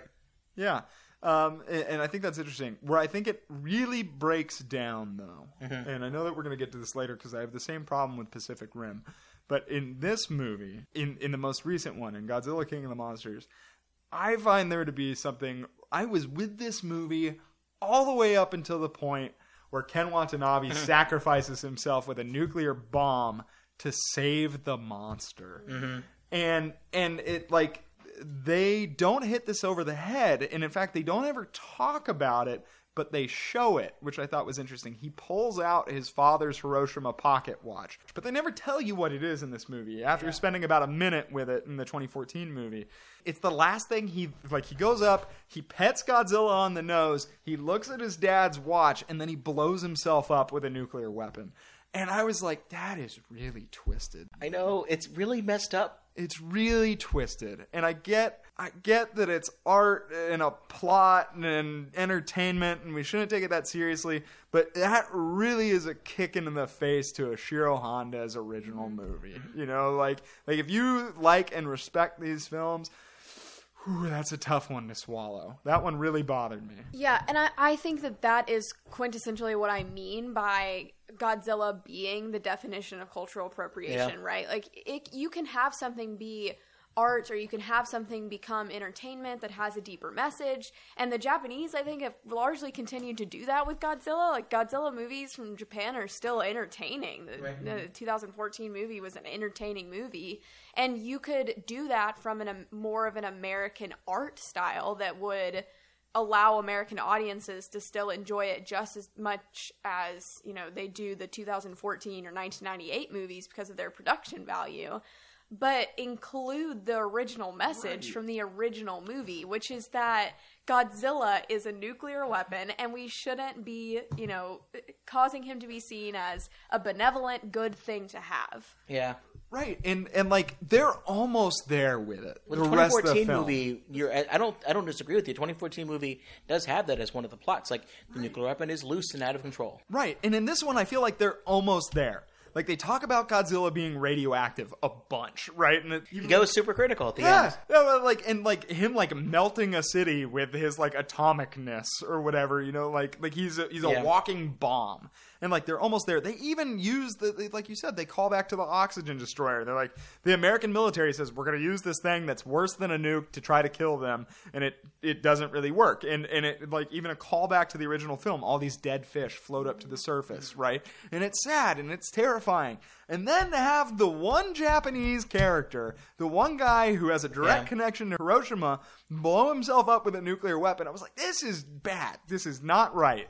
It's pretty, it's pretty rough. I think I would also argue too that you you never hate Godzilla at any point in this movie. Not even not even maybe a little bit at the beginning, um, when you realize that he's caused all of this destruction in San Francisco that they don't really show at the end of the 2014 movie, and you realize like he's killed a kid, and that's really sad.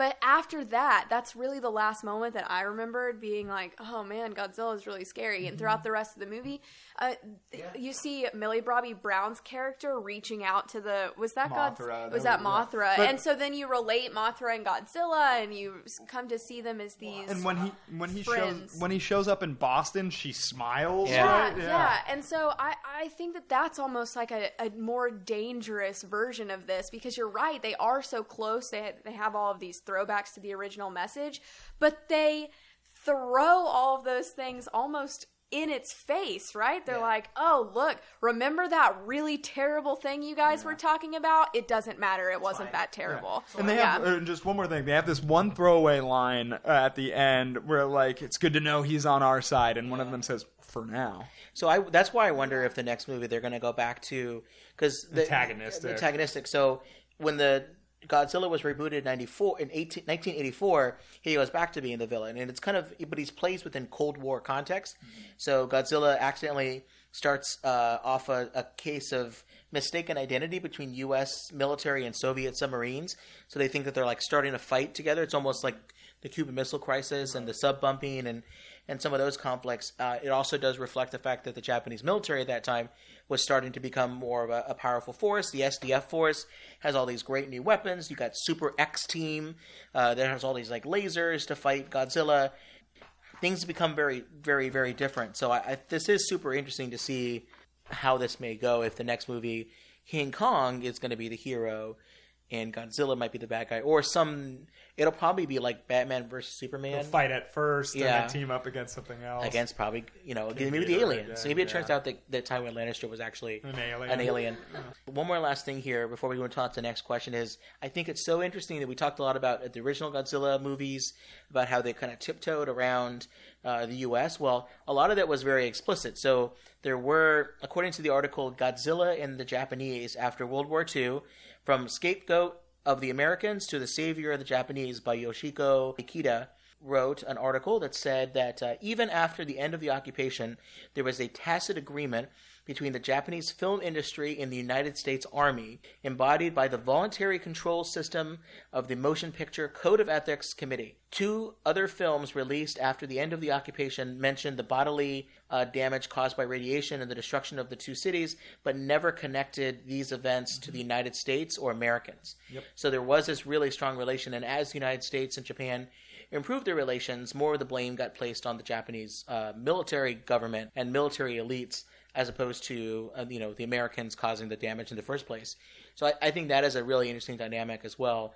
Is that as much as the original movie kind of really gets as close as it can up to that line, it probably I don't know, but it may have wanted to go a little bit further, but it just literally couldn't because of the laws of occupation. Um, all right, so the next question I want to ask is for Rachel. So your article that you wrote uh, with Deverick Holmes and in Inkstick Media, it uh, had a que- posed the question of whether or not Godzilla movies can be used to teach people about nuclear issues.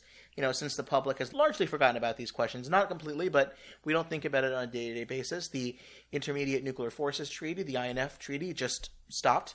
It's now done. The United States has pulled out and there aren't massive protests in the streets like there were to up up to the point leading why Reagan decided to negotiate this treaty. So I wanted to ask you: Are these Godzilla movies are they effective only as a response to people's specific concerns? You know, post World War II Japan, the Cold War, post Fukushima. As reflections of those anxieties, or how do you think that films like these could potentially be used to advance debate about nuclear issues today? So- Hard question. This is really the question I ask every podcast we do. Yeah, it is a hard question. I I think that for American audiences, if you're go- if you're not someone who's working in the nuclear policy space and you walk into a theater to see Godzilla, at no point are you considering what the nuclear message of this movie is going to be. You're here to see Godzilla, you're here to see monster fights, you're mm-hmm. here to see, you know, your summer movie blockbuster that's going to have a lot of destruction and hopefully something will blow up, you know. Sometimes robots fighting giant monsters, right? Yeah. Yeah, yeah. So I think that I would argue that as it stands, unless unless someone is explicitly, you know, using them in a classroom setting where, you know, they tell the group of students who's in a classroom, we're going to watch Godzilla and I want you throughout the movie to think about the nuclear implications of it so that we mm-hmm. can talk about them afterwards. Then maybe yes, the movies as they stand, especially if you'd had a conversation with the people in the room about the original message of Godzilla, can be used for educational purposes. But as they are right now, we're not using them that way. I mean, I'm sure there are some teachers somewhere. I know you got into a conversation on Twitter recently with someone about like, can you recommend some movies to me? I'm, you know, teaching interns about nuclear policy and And I hope you recommended her, you know, her and Deverick's article We because that don't think we'd provides oh, that. that oh well, that, but, that, those kinds of contexts are really quite good for describing these things. Um, you know, someone who recently passed away in the nuclear community, Janne Nolan, um, who ran. Uh, she was a, an amazing scholar of nuclear ish, of nuclear topics and nuclear policy. She wrote a great book called Guardians of the Arsenal. She was involved in nuclear policy for a very long time and was a good mentor for many of us. Uh, she wrote a, a, great piece, and when I first started this podcast, we had a long conversation about Godzilla because she wrote a piece. I believe it was in the Bulletin of the Atomic Scientists on why Godzilla uh, was a good and three-headed Ghidorah was a good metaphor for the triad in modernization and things like that. So I'll provide a link to that. Uh, but she she recently passed away, and I think she um, always had. I always enjoyed talking to her about Godzilla and nuclear films, and yeah, you really do. You, you do need that you context. Have to, you have to set it up. So if you're if you're in a position where you're able to set it up, then I think that Godzilla can be used. But again, it would be about people critiquing it, right? Like, oh. Mm-hmm you know, you can use it to talk about the negative message about nuclear weapons that it portrays, or positive, I guess, depending on your opinion of nuclear weapons. But most people in the nonproliferation and disarmament policy space are going to say that Godzilla does not portray, at least the American version of Godzilla, does not portray the correct message to American audiences about nuclear weapons. Do you think in a Hollywood movie, in a Hollywood Godzilla movie today, can be comfortable with acknowledging U.S. atomic bombings and the dangers of nuclear weapons. God, nuclear weapons are MacGuffins, and they're less about uh, you know pure dangers and things, which is gets back to the entertaining point. Maybe that's just not an entertaining message. So I think the other thing that you have to like maybe take into consideration when we're talking about nuclear weapons and Hollywood is that Hollywood today 70% of its revenue still comes from abroad audiences, right? Mm-hmm. And a large portion of that abroad audience is China. And Chinese audiences don't really want you to talk about ha- the fact that having nuclear weapons is bad either. Right. Um, because Chinese, the, you know, public in China is largely supportive of their government having nuclear weapons now, and nuclear power, and yeah. nuclear power, and they're they're supportive of the fact that China has a no first use policy, which the United States doesn't. And so I think there's maybe room for an American Hollywood critique of the way that the United States hmm. uses nuclear weapons as you know a defensive mechanism, or at least portrays them as the possible a possible defense mechanism, as opposed to something that's a response that could largely be successful. But I think that in Hollywood today, if it was going to be a successful blockbuster film like the Godzilla movies are currently, they would have to be really careful about an overall critique of the existence of nuclear weapons. That would not go over well in China. It wouldn't go over well in the United States. And I, yeah, I think that would be hard. Yeah. It may have to be a Toho film. Yeah. Yeah. Well, I, I think that 2014 almost got there like like you said, Gareth Edwards, like he wrote a he gave an interview where he talked about the importance as a nuclear movie. Yeah. Uh, it like I said, it's obvious that he or the screenwriters had some nuke conversations. The nukes were the bad guys in the film, if you're asking me. Uh, but the interest and and it got it was the largest international and um, U.S. ticket sales since the 1998 movie. Uh, it was almost there. Interestingly, the criticism of the movie was that it didn't show the monsters fighting enough. Yeah. Right? You know, so. It focused too much on the nukes. Yeah, so, I mean, so the audience wanted more Avengers sort of action and less about the nuclear danger. Um, and, and a lot of that movie is really directed at the fear of nuclear radiation, the fear of fallout, the fear of nuclear blasts. I mean, like, like there's a strong through line of anti-nuke stuff throughout that movie. It's just not uh, for people like us sitting here it, who like to kibitz about it. Like, there's a lot to kibitz about. I mean, that's kind of what I do. Yeah, but I mean, it, it's. I feel like it's almost there. And and then they were like, well, maybe people don't dig this that much. How can we make it about climate change and everything else and stuff that's more relatable to people? Okay, well, so clearly these movies are uh, not meant for people like us, you know, nuclear policy nerds. How um, dare you? I love these movies. well, it's not, you know, we're not the target audience in mind. So let's. Uh, I have created something for both of you. Uh, we're gonna play a little game. So we're done with the nuclear policy discussion. Uh, I'm gonna have a little game here that's designed explicitly for you all to test your knowledge of nuclear weapons and Godzilla. Oh, yikes. So here we go. So let me get this all set up here. This is really going to put us to shame. Now. Yeah, I'm really worried.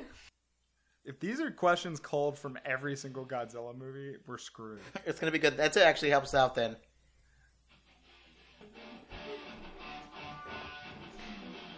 So I play the Pacific Rim soundtrack to get Jeff off tilt here. Godzilla movies are famous for the exotic weaponry deployed by humans to take on the monsters. But some of these weapons sound a lot like uh, crazy real life weapon systems. Therefore, I want to play a round of the classic game Godzilla Lord of War. I will name a weapon system, and you will tell me whether or not it is from a Godzilla movie, real life, or both. Oh no. I'm gonna be so bad at So excited. S- So I've got two little echo buttons here. So, uh, Jeff, what does it sound like when your name gets buzzed? Jeff, roar. yeah. And Rachel? Rachel, roar. Okay. So you buzz in with your name and with those little buttons there. Uh, correct answers get one point. Uh, wrong answers get a negative point. So there is some implications here. Um, for example, just a quick test here: the oxygen destroyer. Jeff, roar. Uh, real life Godzilla movie or both? That would be Godzilla, Tim. Oh, see, that's perfect. Okay, all right. So we're gonna start here. I've got 15 of these. So the first person to uh, to get to seven or whoever, we'll see how it goes at Oh the end. god, you're gonna win. All right, here we go. I'm gonna sabotage myself. Number one, Satan. Rachel, roar. Godzilla.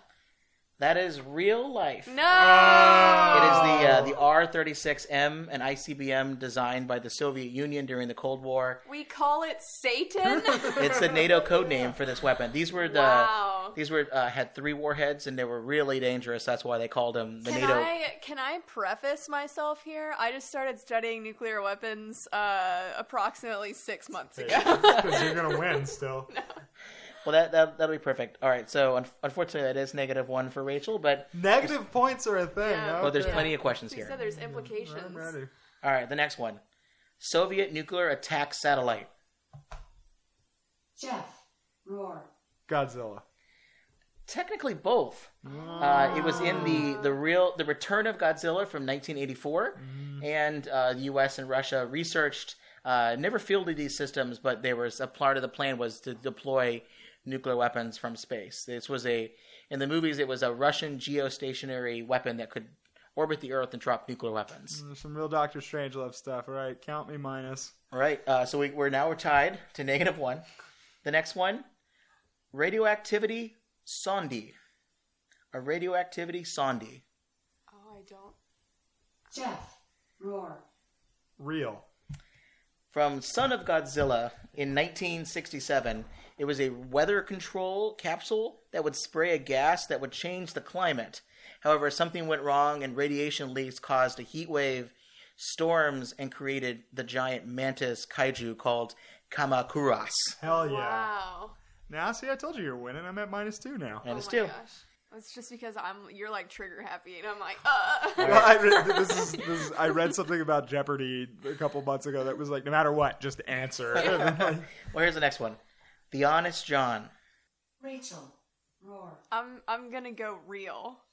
It was real, but also Oh in my- Rodan 1956. What the heck? So this was a U.S. nuclear-capable surface-to-surface rocket.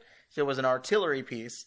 Uh, it was an American ballistic missile launcher, and it was also in Rodan uh, in 1956. the scariest of all Godzilla movies. I, I think um, uh, Kasilik on Twitter uh, mentioned this and showed us some pictures of that particular uh, use of these weapons, which are they're white rockets. I thought those were Davy Crockett's. Davy Crockett's, but I think it's a similar, like Honest John is a version of that. Okay. Um, uh, but yeah, so the next one, the SRAM two, Jeff, roar. Real. that is real. Excellent. Got one point there, so now Minus it's negative one to one. Jeff. It was a nuclear air to surface missile canceled by the George H.W. Bush administration and the presidential nuclear initiatives. But I thought the SRAM two sounded something interesting. Uh, the next one is called the Vulture. Rachel, roar. I don't know. The Vulture. I'm going to say because I just feel like we need one of these. Godzilla only. Godzilla only. Yeah. Yeah, there you go, girl. 19 uh, from the 2008 movie the gods the monster x strikes back attack the g8 summit that is the name of the movie it's a japanese missile from that film Ah. See, that one sounds like another NATO designation. I know, Russia, but I, The there, vulture. There, Yeah. it, we'd been too long without one that was only Godzilla. Uh, now you're playing these are the all game. these are all randomized I, I randomize these with the game. uh, but all right anti-nuclear energy bacteria Jeff. That's a Godzilla thing. yeah it's from godzilla versus Biollante? Biollante, Biollante. Biollante. 1989 ge- genetically engineered super weapon. Yeah. All right, so Jeff's back to zero. Hell yeah. Polonium 210. Rachel. Roar. Both. Nice work. The Monster X. Strikes Back attacked the G8 Summit from 2008, a radioisotope of the element of polonium, also unfortunately used in radiological attacks uh, in real life. Good job. Did you see that one on? Did you have to watch that one, or that would a guess? That it was a guess. I knew it was a real life weapon, but I just hoped that they also. It, it Well made done. sense for them to have talked about it in the Godzilla movie. so. Well, especially I want to watch this movie, Attack the G8 Summit. The the millennia era of Godzillas are the ones that I've watched the least. I I think I've only seen one. We got we got to got to do a marathon. Yeah. Uh, next one here, which is number nine of this, atomic heat cannons. Jeff. Roar. It's Godzilla. Godzilla Battle in Outer Space, 1959. Yeah. I don't know anything else about it except for that it exists. But they be, the they sort of retcon his atomic breath becomes atomic heat breath at one point. yeah, I saw that. So I watched a video on YouTube. It was uh, someone at a toy festival, and they were describing the new Godzilla toys from the new movie. And they explicitly said Toho told them not to call it atomic breath. It's heat breath, even though that's the fans call it atomic breath because they don't want to associate Godzilla these days explicitly as a, a nuclear thing, which that was kind of interesting. Next one here is the D03 missile. The DO3 missile. Rachel. Roar. I'm gonna go. This is a hard one. It's, got, it's just a generic name. Uh, yeah, I've, I'm trying to figure out what the D would stand for in real life. So I'm gonna go Godzilla. Nice. Yeah. this is really using your chops here. That's awesome. Yeah. It we don't know what it stands for, but it is in the movie Godzilla, Mothra, and King Ghidorah: Giant Monster All Out Attack, Hell yeah. 2001. It's a rocket weapon which is attached to a submarine. Great, excellent. Uh, the next one is called Green Grass. Green Grass. Jeff. Godzilla. Uh, it is a real life weapon. Oh, come on. It was the interim megaton weapon early on in the nuclear weapon design program in the United Kingdom. So they would always go their code name for their weapon designs were like a color and then a random code. so Right, sometimes it was like blue Danube Yeah. or something. So green this grass. Is, this is the real life implications of the military using too much code language. Yeah. I think if I got this math right, it's one Rachel, zero, Zero Jeff. Jeff. I think I'm tracking that. I may be a little bit off, but we're good. We're, we're close. Uh, microwave 6000 Thunder Control System. Jeff. That's Roar. Godzilla. Uh, 100%. you're not Godzilla. one of those conspiracy people No, that think that we have uh, uh, microwave systems. It is. It, it is a Godzilla movie.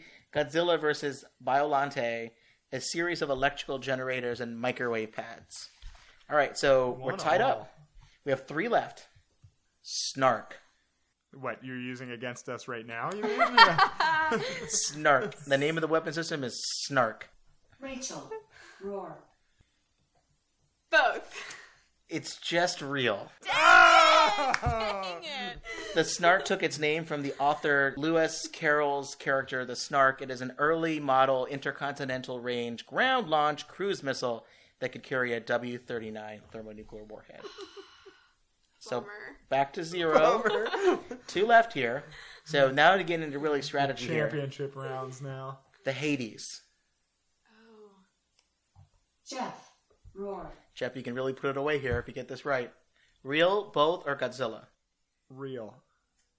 It is a real life, short range, ballistic, pre strategic nuclear weapon designed by France and uh, as a last warning of the use before a strategic nuclear weapon. And that's it. Ah, good job. Yes. So Finally, finally got a non-Godzilla one correct. Right. Yeah. all right, well, so there's one last one here, uh, just for fun. to see no, we'll make this worth all the points. okay. Yeah, yeah. All my double or, zero double or or- nothing. I forgot to mention the prize for this uh, is a a toy B2. Tell me there was a prize on That the that would look way better on your bookshelf. And uh, the reason is, is in the new Godzilla movie, all of like the giant helicopter, well, giant like carriers that would drop B 22s just look like giant B 2s Yeah. for some reason. Don't It's- necessarily it's, know it's why. B-21, yeah. yeah, that's what it's going to be. Yeah. The, the Raider. Yeah, it's a helicarrier. Um, all right, so the last one here, the Talos. The Talos. T A L O S. I have no idea. Rachel, roar. I'm gonna go both. It's just real. Oh. It's a it's a long range naval surface to air missile. It was one of the earliest uh, surface to air missiles to equipped on U.S. Navy ships. Wow. So Jeff, I think is the winner here. Is that right? This would have looked really good with my um, fascism, but make it fashion set up on my desk. Oh. I have a replica of Capitol Hill and a tiny little replica of a tank that's covered in glitter. so, I, I think that but there, it will look better on your bookshelf. I think that you got the more complicated answers Yeah. right. All of mine were just the whatever twenty thousand like things that no military names their stuff. Yeah, you were just like, yeah. I mean, I, I just watched Godzilla versus Yeah. Biofonte. yeah, I was just looking show. for silly names of things. I think you should keep it. no. Well, no, you guys can can fight over that continually, but congratulations uh, to Jeff officially for winning. you.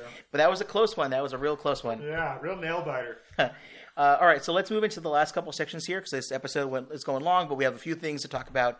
Let's do what I call the parking lot movie discussion. So this is harkening back to when I would, as a kid, would watch a movie, and while I was waiting for my parents to, to you know get the car, we would hang out in the parking lot with our friends and talk about the the film we just saw, or you know. When I got my own car, we would chat uh, before we went our separate ways. So I got a couple different questions here. Uh, one, what do you think works better as a nuclear theme in these Godzilla movies? Nuclear weapons or nuclear power? It seems like in some of the early movies it was nuclear weapons and it became nuclear energy.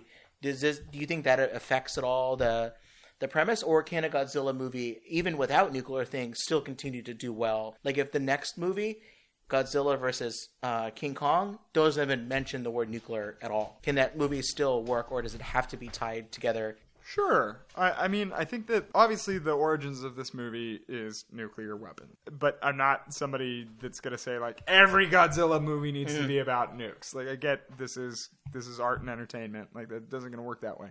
I think it's important that all of them do harken back to a real allegorical problem on the planet. So like I do think that them connecting it- Something. climate change was an interesting way to go with it, even though I'm not sure if it makes sense for them to be helping the climate or whatever. The question about whether or not nuclear weapons or nuclear power as a threat are more dangerous is an interesting and controversial one. I obviously nuclear weapons are enormously destructive. The threat from nuclear power accidents is long and lingering and impossible to deal with, like we talked about in Chernobyl, right? It wasn't explosively bad, but over a dozen years killed upwards of several thousand people, depending on who you talk to, all the way up to 41,000 people, something like that, right? Um, and I think that the problems associated with both nuclear weapons and nuclear power are equally bad. We don't know what to do with nuclear power waste, right? It just it sits in containment pools. Can't just feed it to MUTOs. yeah, you can't feed it to monsters. It's a big terrorist and proliferation threat. It's you know there's serious scary problems that it deals with. So I think it works in both cases.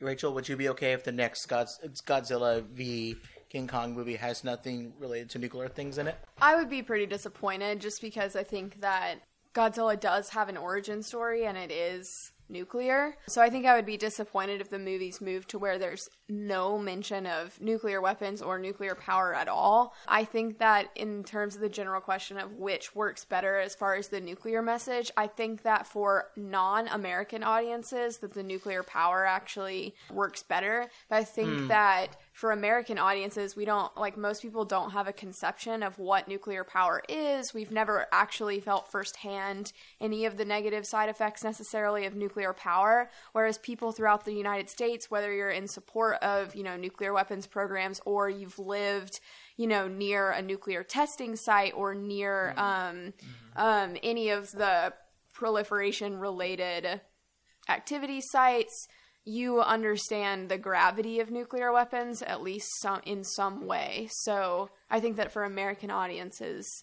nuclear weapons is the better nuclear message.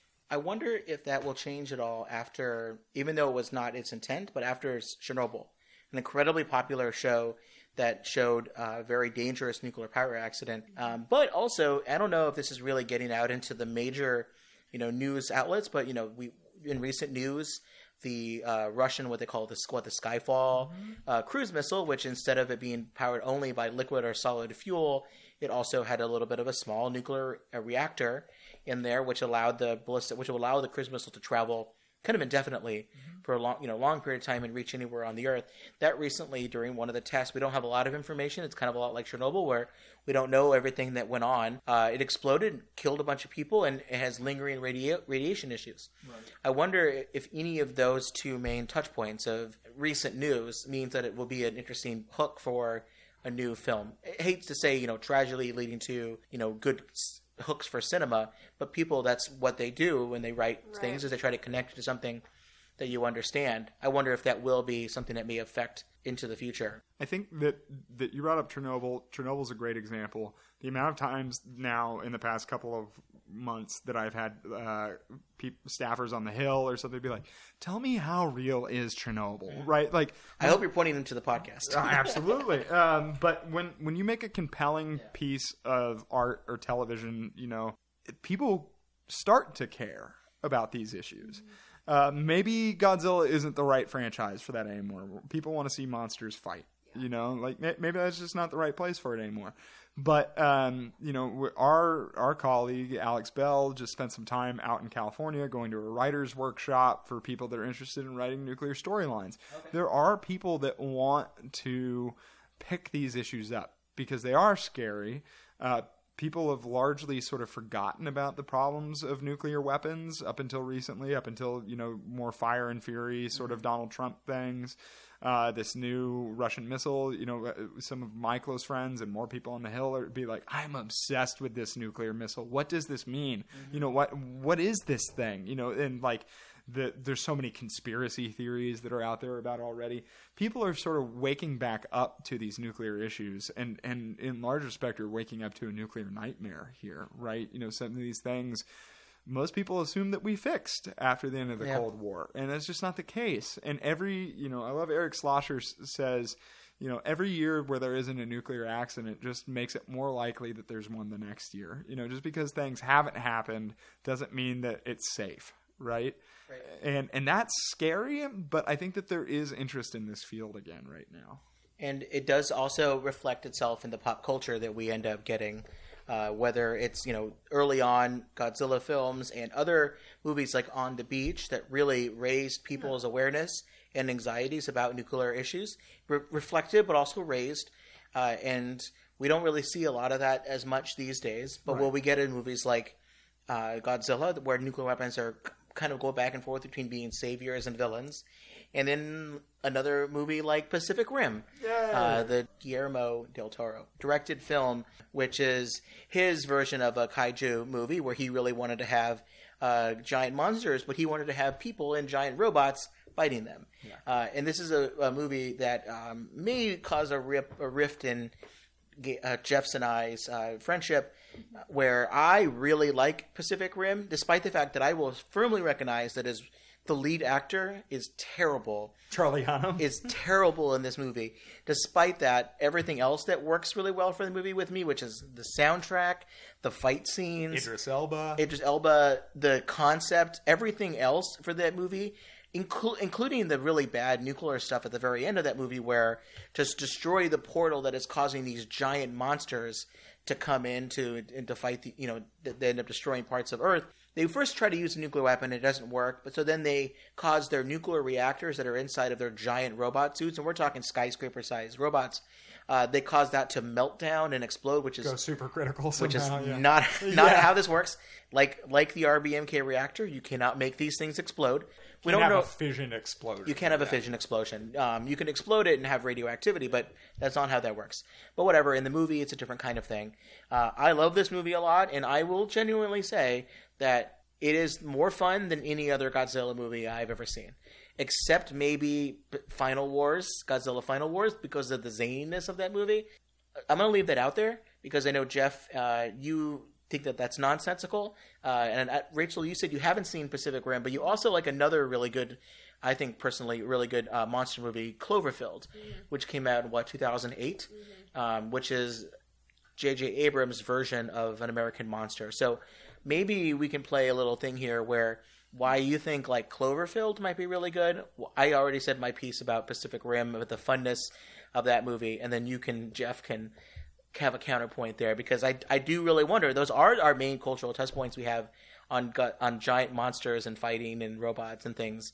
I haven't I haven't seen Pacific Rim. Uh, Cloverfield. I'm I'm gonna I'm gonna make myself sound really young here, guys. Um, I was in middle school when Cloverfield came out, and I I've watched it since then. I, I watched it again in high school, but like I mentioned earlier, I just started really like focusing on nuclear issues uh, seven months ago or so when I started working at the center. That's pretty great. I mean, that's way better than I was after ten years. Um, so I haven't ever watched Cloverfield from a like nuclear perspective, and now that you've brought it up, I will definitely have to go do that. But in general, I loved the Cloverfield movies. I loved Cloverfield. I loved Cloverfield Lane.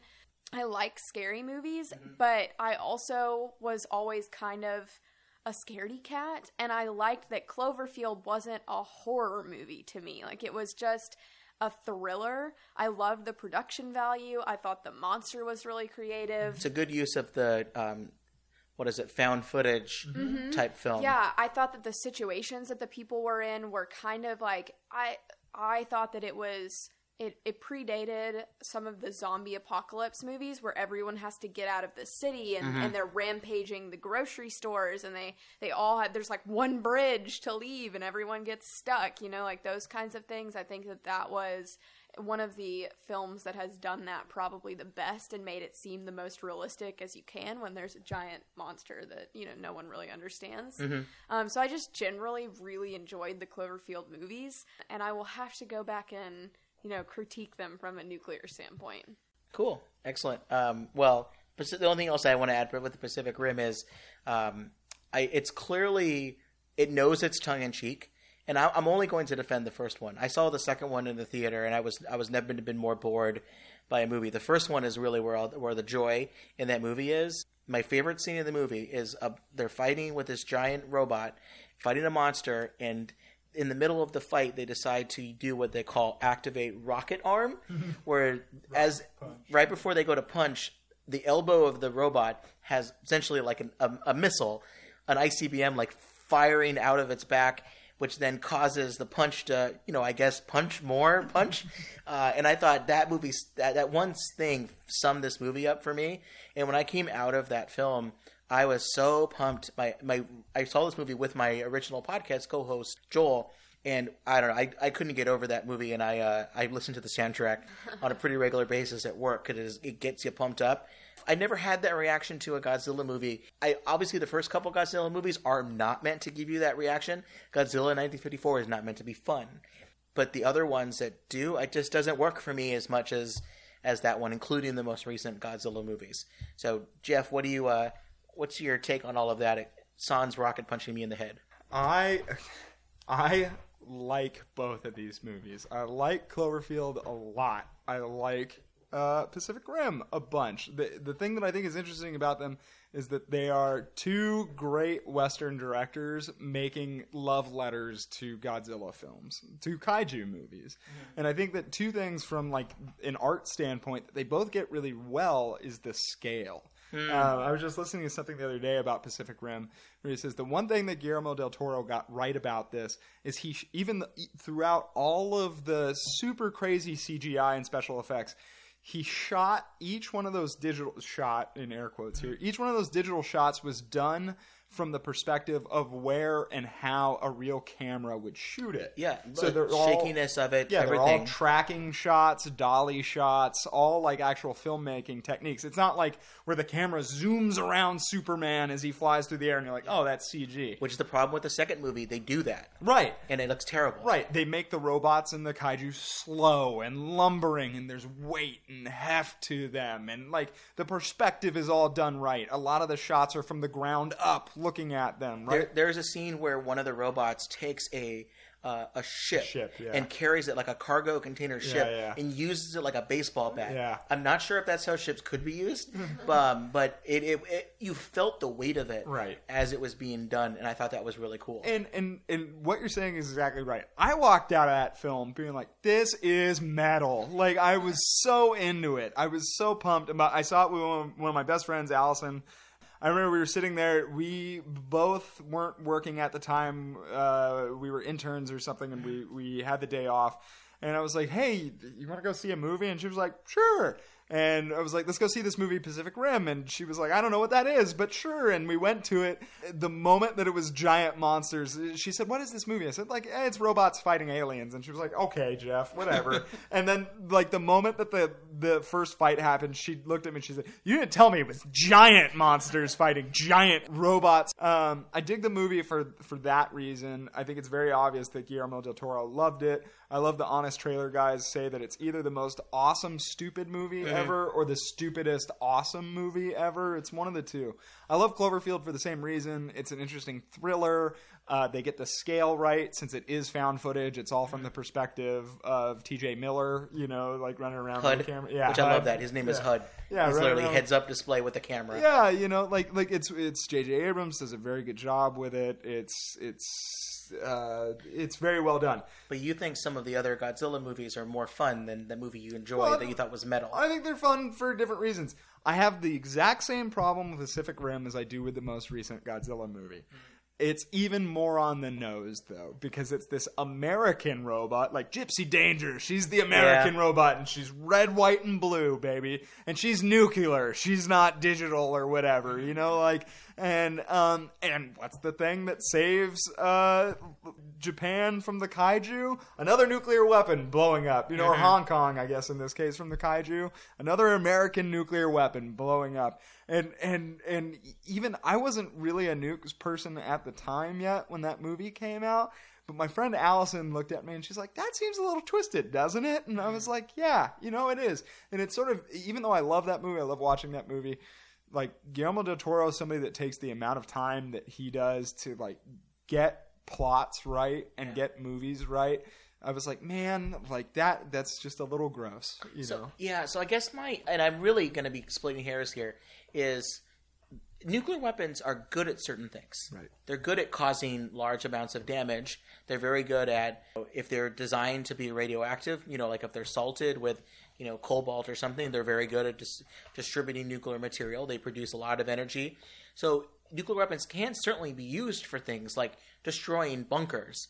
Uh, but are they good at other things like keeping the peace? Are they good at they're certainly not very probably very good at building canals, which we thought they would be able to do at some point. So it's, for Pacific Rim, the function was high energy at this portal, it destroys it, therefore something will do it, whether it's a nuclear weapon or it's um, you know a mega mega blast super chest exploding thing that like say To- Tony Stark would have. But it's another But- MacGuffin. Like it's another MacGuffin for the film. but but I'm super more concerned about the latest Godzilla movie, which was literally a the it had Godzilla in front of you, this radioactive monster whose origins, as Rachel describes so clearly in her article, was about you know nuclear anxieties um, and having a, a son of a Hiroshima survivor Yes. essentially blowing that up. That was offensive to me, and it wasn't Pacific Rim. But maybe I just No, wasn't. no, no, I wouldn't have it in my You're- head on there. At you're point. right. Like, like I need to get off my high horse about this because what Godzilla just did in 2019 is way worse than what Pacific Rim did. I will never ask anyone to stop being super critical mm. about anything. Like- so I understand your perspective. I mean, like it, it, it originally upset me in 20 when 2014 came out. I wrote a piece with Joe Cirincione that I said,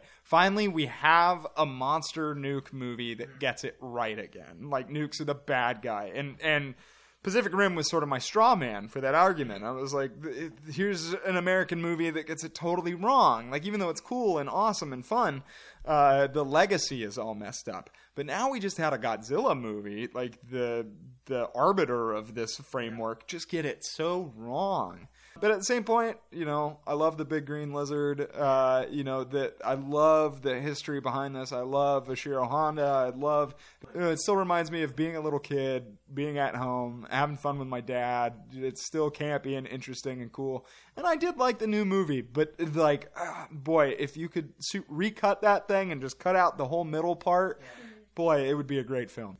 Well, Jeff, let's actually put to numbers the kind of how much you love uh, these films. So we're going to do our rating system here to close this out.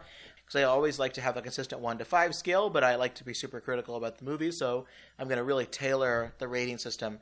Uh, and really, we're going to have to figure this out. You, for your own persons, should decide: do you want to rate just the last Godzilla movie because that's the one that's out, or do you feel like rating the franchise as a whole? To just be nice, I'm going to do the entire franchise as a whole, so it raises my number up a little bit. Uh, so what I'm going to do here is one out of five heads on King Ghidorah. Um, one head is is clearly not better than two. You put three heads together, that's a pretty good start. But if you have five talking heads, you can have your own either political talk show or sports talk radio program. So I'm going to say for the Godzilla franchise as a whole, 3.5. I recognize that it's better than average. Godzilla films is entertainment. I respect all of that and what they mean in the history of nuclear weapons and things. But, you know, you show me a random Godzilla movie, I'm probably not going to enjoy or get much out of it. Uh, but, Rachel, what would you give? How many heads of King Ghidorah would you give the whatever you want to rate? Either Yeah. the most recent movie or the franchise as a whole? So I think because you rated the franchise and I think that you were fair in your assessment of the franchise, I'm going to rate the most recent movie. And you know, at the beginning, before we had our conversation about this, I actually think that I would have given it a higher rating than I'm about to. Um, but I'm I'm gonna stick to my cultural appropriation. Like this is really detrimental to the original story of Godzilla, and I think that that does an extreme disservice to the people of Japan. I think it does an extreme disservice to the Marshall Islanders. Um, and I think it does an extreme disservice to people all over the world who I believe are right about the you know negative implications of nuclear weapons existing. Um, and so i'm going to give it a two because i think that it had it was really entertaining. It was fun to watch. I remember walking out of the movie theater with you guys and being like wow i actually really Yeah. liked that. And i you know kind of annoyed that i liked it. And you know I, i'm also gonna give it props for the amount of representation that i have it had. I think that that was really important. But ultimately the American version of these movies is just not, in my opinion, um, they just don't have the right message. They don't have the right message, and they- they've co opted this really unique Japanese experience and Japanese art form into something that is quintessentially American, and I kind of hate it. It, the last movie was was woke, but not warhead woke. no, correct. Yeah. Yeah. All right, Jeff, what do what would you get? What would you get? Well, first, what are you going to rate, and what are you going to give it? I'm gonna rate both. Okay, uh, I think that that Godzilla. This is this is literally the longest running continuous franchise in history. But this is there are over. I think there's 35 films, 36 films, something like that. There's uh, Blue Oyster Cult songs about Godzilla. There's you know it's it's the the like uh, the word Zilla is now a Japanese catch-all for anything that's large or American, or you know, like I mean, like this is something that is part of our modern pop culture. I think that because of that, I'm going to give this series uh, four out of five heads. It's it's the crossfire of uh, of monster movies, you know, because it is a catch-all. There's so there's so many good ones that are beyond the pale good, and then there are so many campy Godzilla breakdancing, you know, ones at the same time, and you can love them for both reasons, right? You, we love them because they're campy. We love them because they're silly. Americans like them because they don't understand what the Japanese people are saying, and yet there's monsters fighting each other at the same time. Yeah. I mean, there's all sorts of weird reasons to like these movies. And at the same time as being entertaining, they deal with really important stuff. Uh, they deal with really, really tough to talk about stuff, stuff that gives us an opportunity to have this sort of conversation. Um, so I really like that. This movie, I think King, King of King of the Monsters. Yeah, King of the Monsters was better than your average blockbuster for me. Uh, you know, maybe it wasn't Avengers Endgame, but it was better than most of the superhero hero schlock that's out there right now. It would have been a perfect Godzilla movie for me, barring that one scene with Ken Watanabe, which really just I was bad. I like almost made me want to get up and walk out. Like it was really frustrating. But otherwise, you know, I walked out of that movie pretty jazzed. Um, I love the representation part of it. It's doing good things, but it, boy, it really just missed the mark on the most critical cultural feature. How many heads? Oh, I give it one. One head. Yeah, it's the crazy Doom is coming guy up on his podium outside of the metro stop. That's it. Yep. Wow, that's a bummer. That really is a bummer. Um, yeah, well, f- so if we're not going to watch King of All Monsters again, uh, we can recommend some other things for people to check out. Uh, I've got three quick things. One, I mentioned this before. I really recommend people watch Godzilla Final Wars from 2004. Uh, it's a Toho movie where Godzilla fights all of the other versions of Godzilla and other monsters. Uh, they include space aliens. There's a spaceship involved. Uh, they fight Zilla in Sydney, and it, he dispatches Zilla in like 10 seconds. It's kind of a, a funny kind of little joke there. And one of the reasons why I love this movie is it stars one of my favorite UFC fighters, Don Frye. He has he's, he's a very popular guy because he fought a lot in Japan, and uh, he's he's got a mustache. He's uh, amazing in the movie. He's not a great actor, but he is perfect for the film itself. Uh, I love that movie quite a lot. Um, secondly, I recommend the the web series on YouTube, Cinemassacre. Uh, James Rolfe, uh, he's a YouTube guy. You may know him as the Angry Video Game Nerd, but he's also a huge Godzilla fan. So uh, I really like his series on Godzilla. So they're all like five minutes, quick summaries of all the movies. You want to spend an hour hearing about every Godzilla movie. This is a great way to do it. Uh, finally, I recommend Pacific Rim. Uh, just the first one. Um, I recommend people check check it out, especially if this is really going to be folded in somehow. Maybe not in the next one, but that might be a last credit scene where they'll be like, "All right, we have to fight the monsters," and it will be like maybe their way of inter- integrating Mecha Godzilla like things into the fourth movie if they keep going. Uh, Rachel, anything you want to recommend to people to check out? So this is not going to be surprising at all, but I of course recommend the original 1954 Japanese version of Godzilla. And I was surprised that Jeff didn't have this on his list, but I definitely recommend recommend Chernobyl. I think that those are two that are really overt, obviously, and can be used definitely as ed- for educational purposes, and will like spark people's curiosity about nuclear weapons um, and nuclear energy. My less obvious thing that I'm going to recommend is Stranger Things. Um, I think that Stranger Things has really big messages about nuclear energy. I, I think that The Department of Energy is the villain. Right, the Department of Energy is the villain. I think that the upside down is clearly a metaphor for what would happen if there was ever like a nuclear energy disaster in the United States. Um, and I think that that there are a lot of like there are a couple interesting articles floating out around the the interwebs about you know people's people's critiques of this and interesting like connections that they've drawn between nuclear energy and Stranger Things. So that's gonna be my uh, and there's a monster in Stranger Things who's you know definitely Yeah, um, kaiju esque. So that's my that's my less obvious recommendation. I like it. That's a great.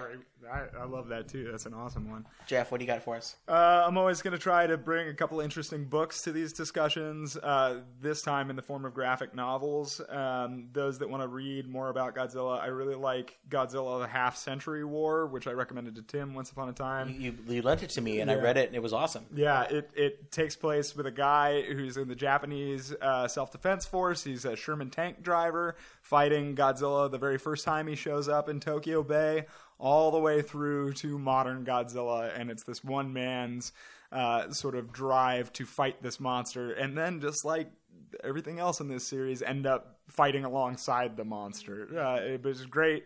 It looks at Godzilla in the whole spectrum. Uh, there's another really interesting one, which is way more artsy and interesting, but is sort of fun and silly at the same time. Is called Godzilla in Hell, and it's about one of these times where Godzilla dies. Uh, he goes to hell, and it's basically Dante's Inferno, but with Godzilla. And he it- talk at all, or just general Godzilla? It's just general Godzilla, but it's through the perspective of the monster, and it's just really strange and interesting. Um, He might fight a Satan missile. Maybe. Uh, then um, I really recommend Cloverfield. I love that movie. J.J. Abrams is a good director. I mean, he's a great director. And his love letter to kaiju films after he visited Japan with his son and remembered how much he loved Toho era Japanese Godzilla and wanted to make something like that for his son. And I, it's just obvious. It's a great film. Awesome. Great recommendations all around. I think people have a lot of great things to check out.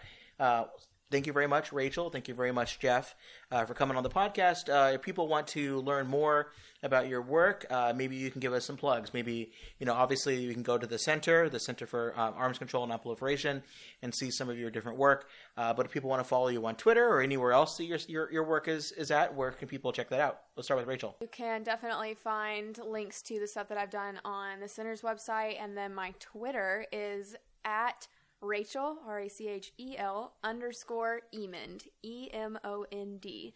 Yeah, that's pretty much that, that. Those are the locales. Jeff, where can we people find you? Yeah, I'm on Twitter at Nuclear Wilson, and then also give our uh, institute, the Center for Arms Control and Nonproliferation, a shout out uh, at Nukes of Hazard. That's nukes underscore of underscore hazard. Our own podcast is very good. We just talked to the daughter of a Hiroshima survivor, and it's one of the most interesting and compelling pieces of work that I certainly have done in my career in nukes. Yeah, Nukes of Hazard is a great podcast. Rachel, uh, you were on that for an episode that Jeff hosted on Godzilla. Uh, anything else we should be looking at for Nukes of Hazard? So I am actually guest hosting the Nukes of Hazard podcast during the month of August. Hopefully that episode will come out on or around um, August 26th in celebration of Women's Equality Day. Uh, we'll be having a discussion about Heather Hurlburt from New America um, and her report on the consensual straitjacket 40 years of women in nuclear security, where we'll interview some of the women who were involved um, in the report, participated in the report, talking about their experience in nuclear security and sexism in the field today. That's terrific. Uh, looking forward to seeing that one. That'll probably come out before uh, I'm able to finish editing this monster, king of all monsters of this of the podcast. Uh, but in the meantime, I will definitely link to it on our podcast page. Awesome, thank you. Uh, so we'll have links to all of those things, and people will definitely be able to to check out your work moving forward. So thanks very much. Thank you, Tim.